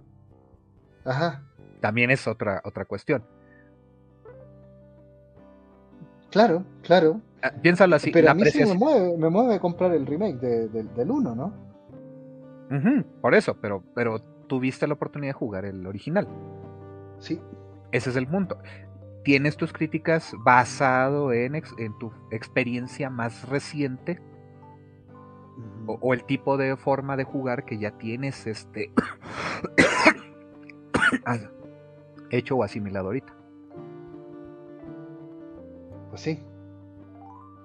Y pasa con todo, con, qué sé yo, Mass Effect Legendary Edition, Ajá, estos remakes cualquiera de estos juegos y remakes, ¿no? pero es porque en realidad te están modernizando los juegos. Están aprovechando las nuevas tendencias, las nuevas este, tecnologías que existen. Bueno, pero esto, esto sí se ve, digamos, que, hay para rato de esto. Van a seguir saliendo. Y por ejemplo, no sé, estos juegos, eh, ¿cómo le llaman ahora? Em, como Triangle Strategy, estos juegos, eh, el, estilo estético. ah, los eh, de dos y medio. Bueno, que son este. Eh, tiene sí, nombre, ¿no? sí que es, sí, ahorita no me acuerdo el nombre, pero es este como la estética de un Final Fantasy, pero Ajá, es como HD, HD remaster, no me acuerdo cómo le llaman, pixel no sé cuánto. Eh, tiene un nombre ahí, pero, sí. Pero, pero a ver, eh, es interesante porque son, son juegos clásicos que tienen esta especie de equilibrio, ¿sí? Entre mantener el juego en 2D y utilizar muchas tecnologías para enchular un poco la, experiencia. Y que ha funcionado re bien. O sea, a mí me eh, apuela la nostalgia eh, y al mismo tiempo renueva la experiencia. Lo que pasa es que le da, un, le da un aspecto más moderno. Porque le da una estética diferente. Eh, al, final, al final. Square Enix está sacando mucho de eso, ¿no? Pues sí, porque pues, de entrada tiene mucho, muchos juegos a los que en realidad les puede aplicar ese tratamiento. A lo mejor lo que desarrollaron fue un, un motor que emula el juego simulando esos, este, una mezcla entre píxeles y voxels, digámoslo de esa manera. El voxel es lo que se conoce como un, un, píxel de volumen, un píxel 3D. Ah, los de Minecraft. Por ejemplo, pero también eso lo, puedes aplicar a la escala de, de un juego como estos remakes. Pues, en fin, eh, vamos a seguir viendo eso, claro. Y el último puntito que me gustaría al menos mencionar, yo ya no creo que lo vamos a trabajar, el videojuego chino. Sí, se viene Black Myth Wukong, ya tenemos el boom de Genshin Impact, se vienen un montón de otros eh, grandes títulos eh, chinos, equivalente a lo que podría ser un AAA. Y hay que ver cuál va a ser el impacto de eso. me quedaría un poco a la expectativa de ver qué pasa con la industria china es que yo, pienso que se va a ligar mucho con lo que esté pasando con esta, esta crisis, eh, esta inminente crisis. Porque se va, se va a volver el espacio en el que el juego chino tendrá precisamente la oportunidad de hacer lo que en su tiempo hicieron los juegos europeos y, japoneses. Mm. El, escenario se está, se está eh, poniendo en esa dirección. Y lo que es muy rudo y no sé, es un tema que yo no, me gusta tocarlo porque siento que es doloroso. eh, ¿Qué hace la industria mexicana en esta, en esta gran industria? ¿Sí? Eh, porque qué rudo es competir. Mira, sí, y, el gran asunto es de que primero necesita necesita definirse a sí misma. Mm. ¿Cómo? Esa es una gran pregunta. ¿Vale? Es bien fácil señalar el camino, decir que hay un camino y, otra indicar cuál es el camino. Entonces necesita eso y, lo que necesita eh, desesperadamente es un hitazo. Yo estaba muy a la espera de qué iba a pasar con Aztec, por ejemplo. Y ya está. Salió, ahí está el juego. Y ya. Sí, ojo, porque acuate, porque también el problema es de que seguimos esperando de que además tenga tenga elementos mexicanos y volvemos al punto también lo dije cuando este aquella presentación. Lo malo ahorita es de que pareciera que todos los juegos este, mexicanos deben tener ajolotes ahorita. Eh, creo que la gran bronca del juego mexicano es esa de que no no logra zafarse completamente de, de tratar de meter algo identitario Pero es que eso, eso es una cosa que pasa, ha pasado históricamente, ¿no? En todas las culturas que tratan de tener su industria y reivindican patrimonio. Y me parece bien, aportan, ¿no? El juego polaco. Es que es, es, legítima. El problema es de que no, no quieres, no sueltas toda esa parte de legitimación, no sé si me explico. Claro. Sí, sí. Eh, un, ejemplo, pues tenemos Guacamele, que lo hizo un estudio canadiense. Si no te dan el dato de que es un juego de un estudio canadiense, tú lo haces pasar por un juego mexicano. Sí, eh, es más, las ah, representaciones que está ahí moviendo. Y por el director artístico, más que nada, por Cucho Quijano ahí, ¿no? ah, claro, y, y, si ves el staff, es un chorro de latinos no necesariamente todos mexicanos, pero hay un chorro de latinos en el staff. Que pues probablemente lograron encontrar ahí. Y ojo, eh, yo, me sigo preguntando por qué todavía no han acusado ahí a, a Guacamele de apropiación cultural, ¿no? Yo, yo creo que porque antes de eso no, no había. Porque el juego fue bien recibido por eso, ¿no? Eh, porque ah, pero, pero eso vamos. Que dio identidad, ¿no? Hoy hay juegos que este o hay materiales que ya están reclamándoles retroactivamente de que pues, hicieron apropiación cultural, ¿no? Y eso tiene que ver un poco con, la dimensión crítica de la, de la comunidad de jugadores ¿ah? en la actualidad, en los últimos tres años, que está rudísimo. ¿no? pero, pero caemos de nuevo en eso, entonces, este...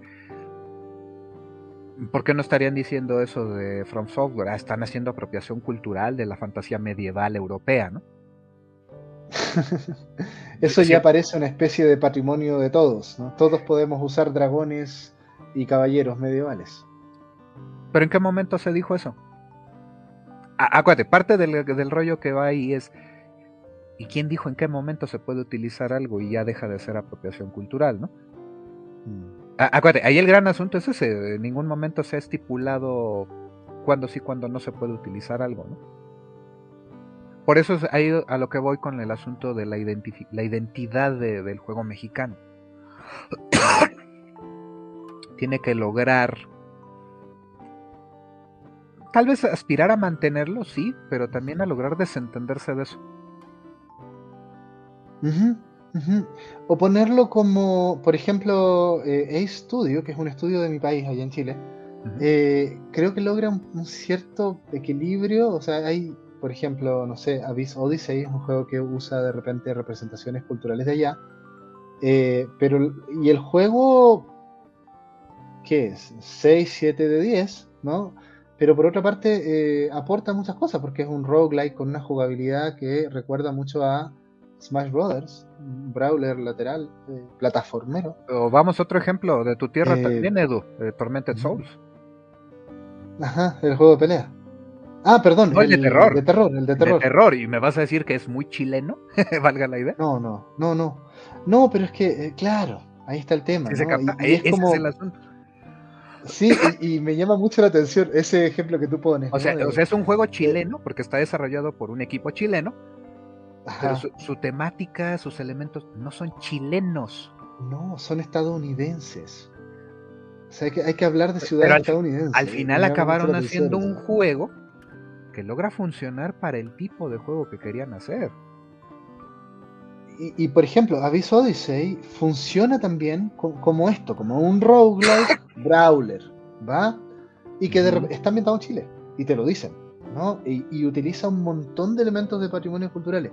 Pero esto es secundario respecto al gameplay. Y el juego es bastante, bastante bueno. Porque el juego funciona, eh, eh funcionan como juegos. Sí, The Medium, que con todas las críticas que ha recibido, ¿no? a, mí me interesó precisamente porque era un juego polaco, eh, eh, que reivindica la identidad polaca y de, la invasión soviética, digamos, a, Polonia y, de historias de terror ambientadas en ese contexto, que pudo dar más, ¿no? Otro que a mí me interesó por eso. Otro, Blasphemous. Ajá, ajá. Y, y, él sí es claramente, esta madre es española, por donde la veas, ¿no?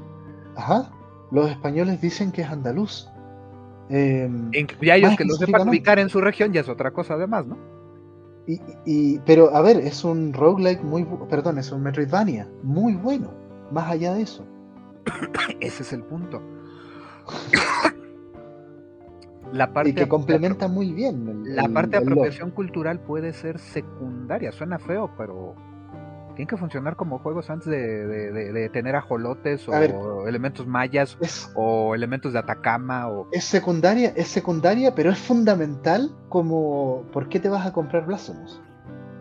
Es que, es que si no pasa la prueba del gameplay, da lo mismo lo que le pongas. Exacto. Yo, yo, yo creo que le apunto un poco a eso. Primero el juego tiene que ser entretenido. Luego ponle el patrimonio cultural que quieras. Que tú quieras, exacto.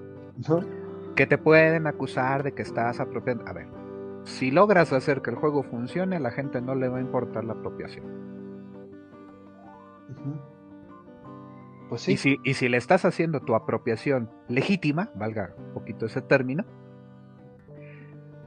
ah, qué padre, además resalta los elementos, los valores, la cultura, la historia, el y, no sé, por ejemplo, lo que tú planteabas también con la industria cuando estábamos hablando de, esta parte de las ludotecas y de la conexión, ¿no? Con qué tipo de juegos, eh, de mesa incluso, juegos análogos.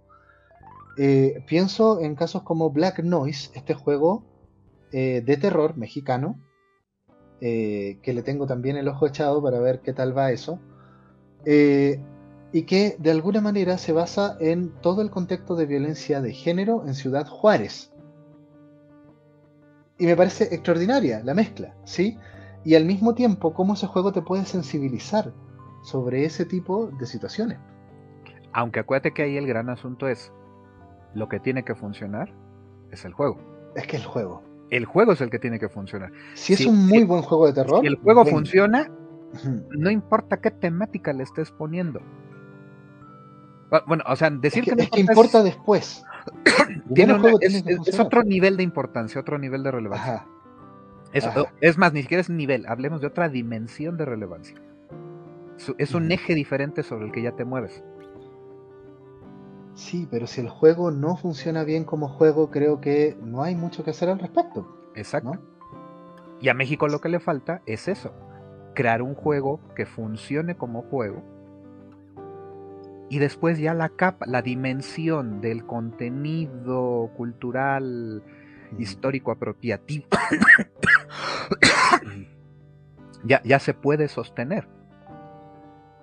y, además puede permear de manera profunda el diseño del juego, ¿no? Que es un poco algo que, eh, con los podcasts de Luis está planteando mucho, ¿no? Eh, ¿En qué medida eh, la crítica un poco a, a, estos juegos donde primero se programa todo y luego que venga un escritor a inventar la historia de esto que ya está construido. Sí. Eh, porque pensamos, por ejemplo, es que tenemos que pensar que el lienzo del juego es el juego. Mm. El lienzo. Y después sobre él puedes pintar. Pero es que, es que no sé, hay, hay casos, no sé, Disco Elysium, qué sé yo, juegos donde es que no puedes imaginar el juego sin pensar tanto el, background y lo que quieres transmitir. O sea, e, está como fusionado, ¿sí? Ah, bueno, pero ya ahí estamos hablando de, cuando logras hacer cosas que están todavía en otro nivel, valga la expresión. O, no, sí, o, Dead Stranding, por ejemplo, ¿no? Que, el mensaje de Dead Stranding es fundamental y uno, aparte de ser un walking simulator interesante, ¿no? Eh, hey, aquí estamos en, en, una obra que te transmite un mensaje, pero muy potente sobre la extinción humana, la refundación de Estados Unidos, etcétera, todos los temas que trata, ¿no? Pero ¿por qué haces funcionar que entregar paquetes se, vuelve entretenido? Se vuelve enganchante. Mm. Acuérdate, ahí el gran... De nuevo, volvemos a la que la premisa es, tú eres un, entregador de Uber Eats. Eres un despachador de Amazon, lo que tú quieras en esa lógica, ¿no? Primero hagamos que funcione esa parte y después sobre eso construimos una historia. Hacemos que este personaje tenga razones para entregar paquetes. Que haya arcos de historias en los quads que te están recibiendo paquetes. Porque incluso le des esto, con cada personaje tienes que entregar varios para completar como su pequeña quest. su, arco, su, desarrollo de ese personaje, claro. Pero bueno, en fin. Pero todo eh, está funcionando en torno a, la a todo, al sistema de vas a entregar paquetes.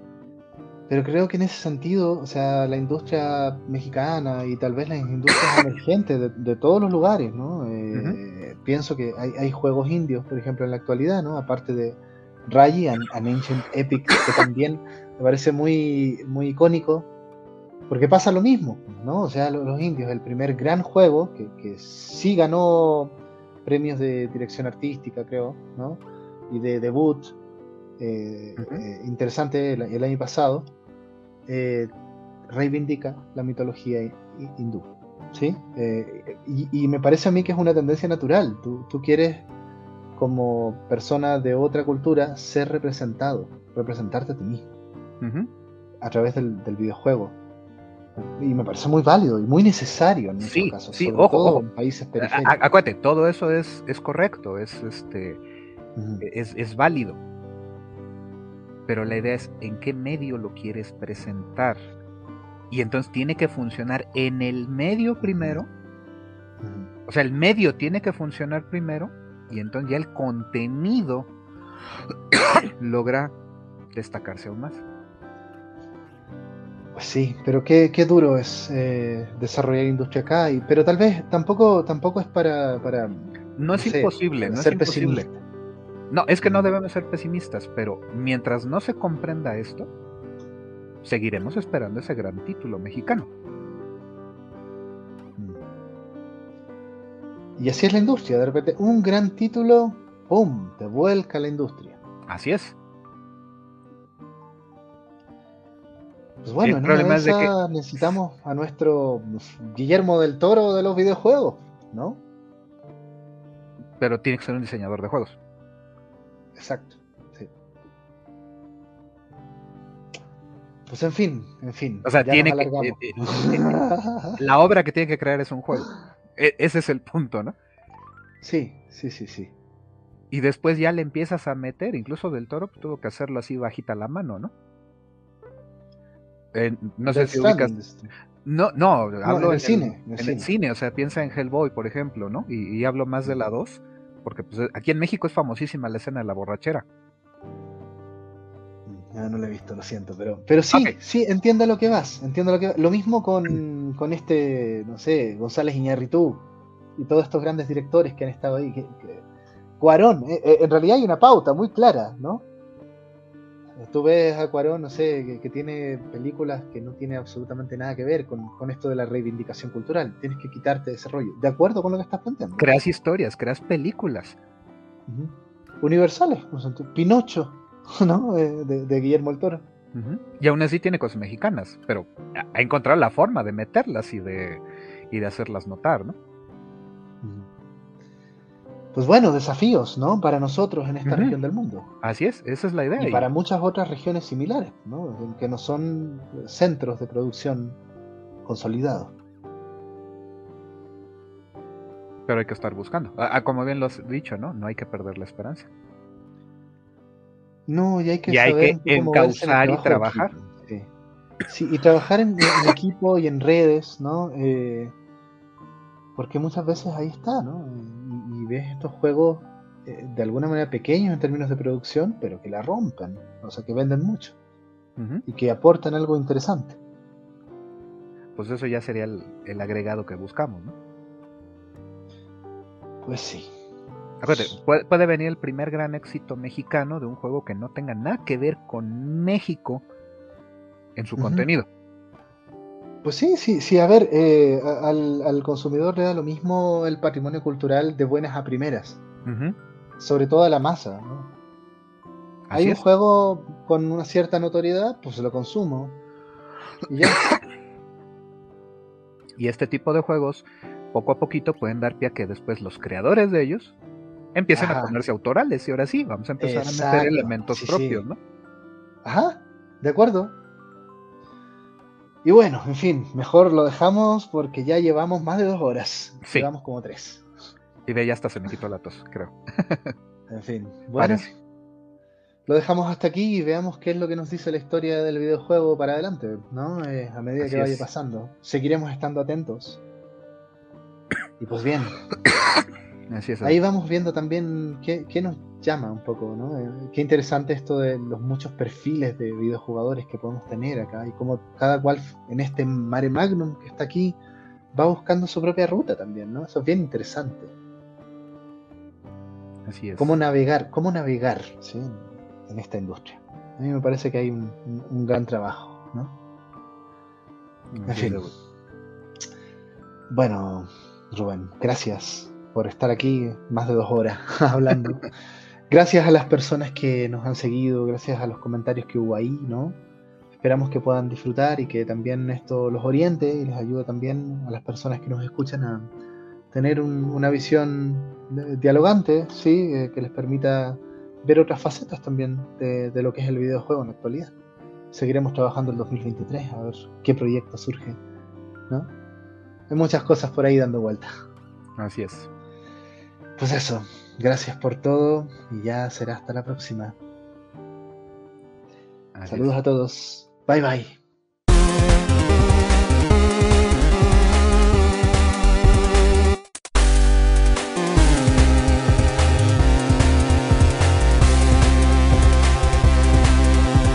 La división.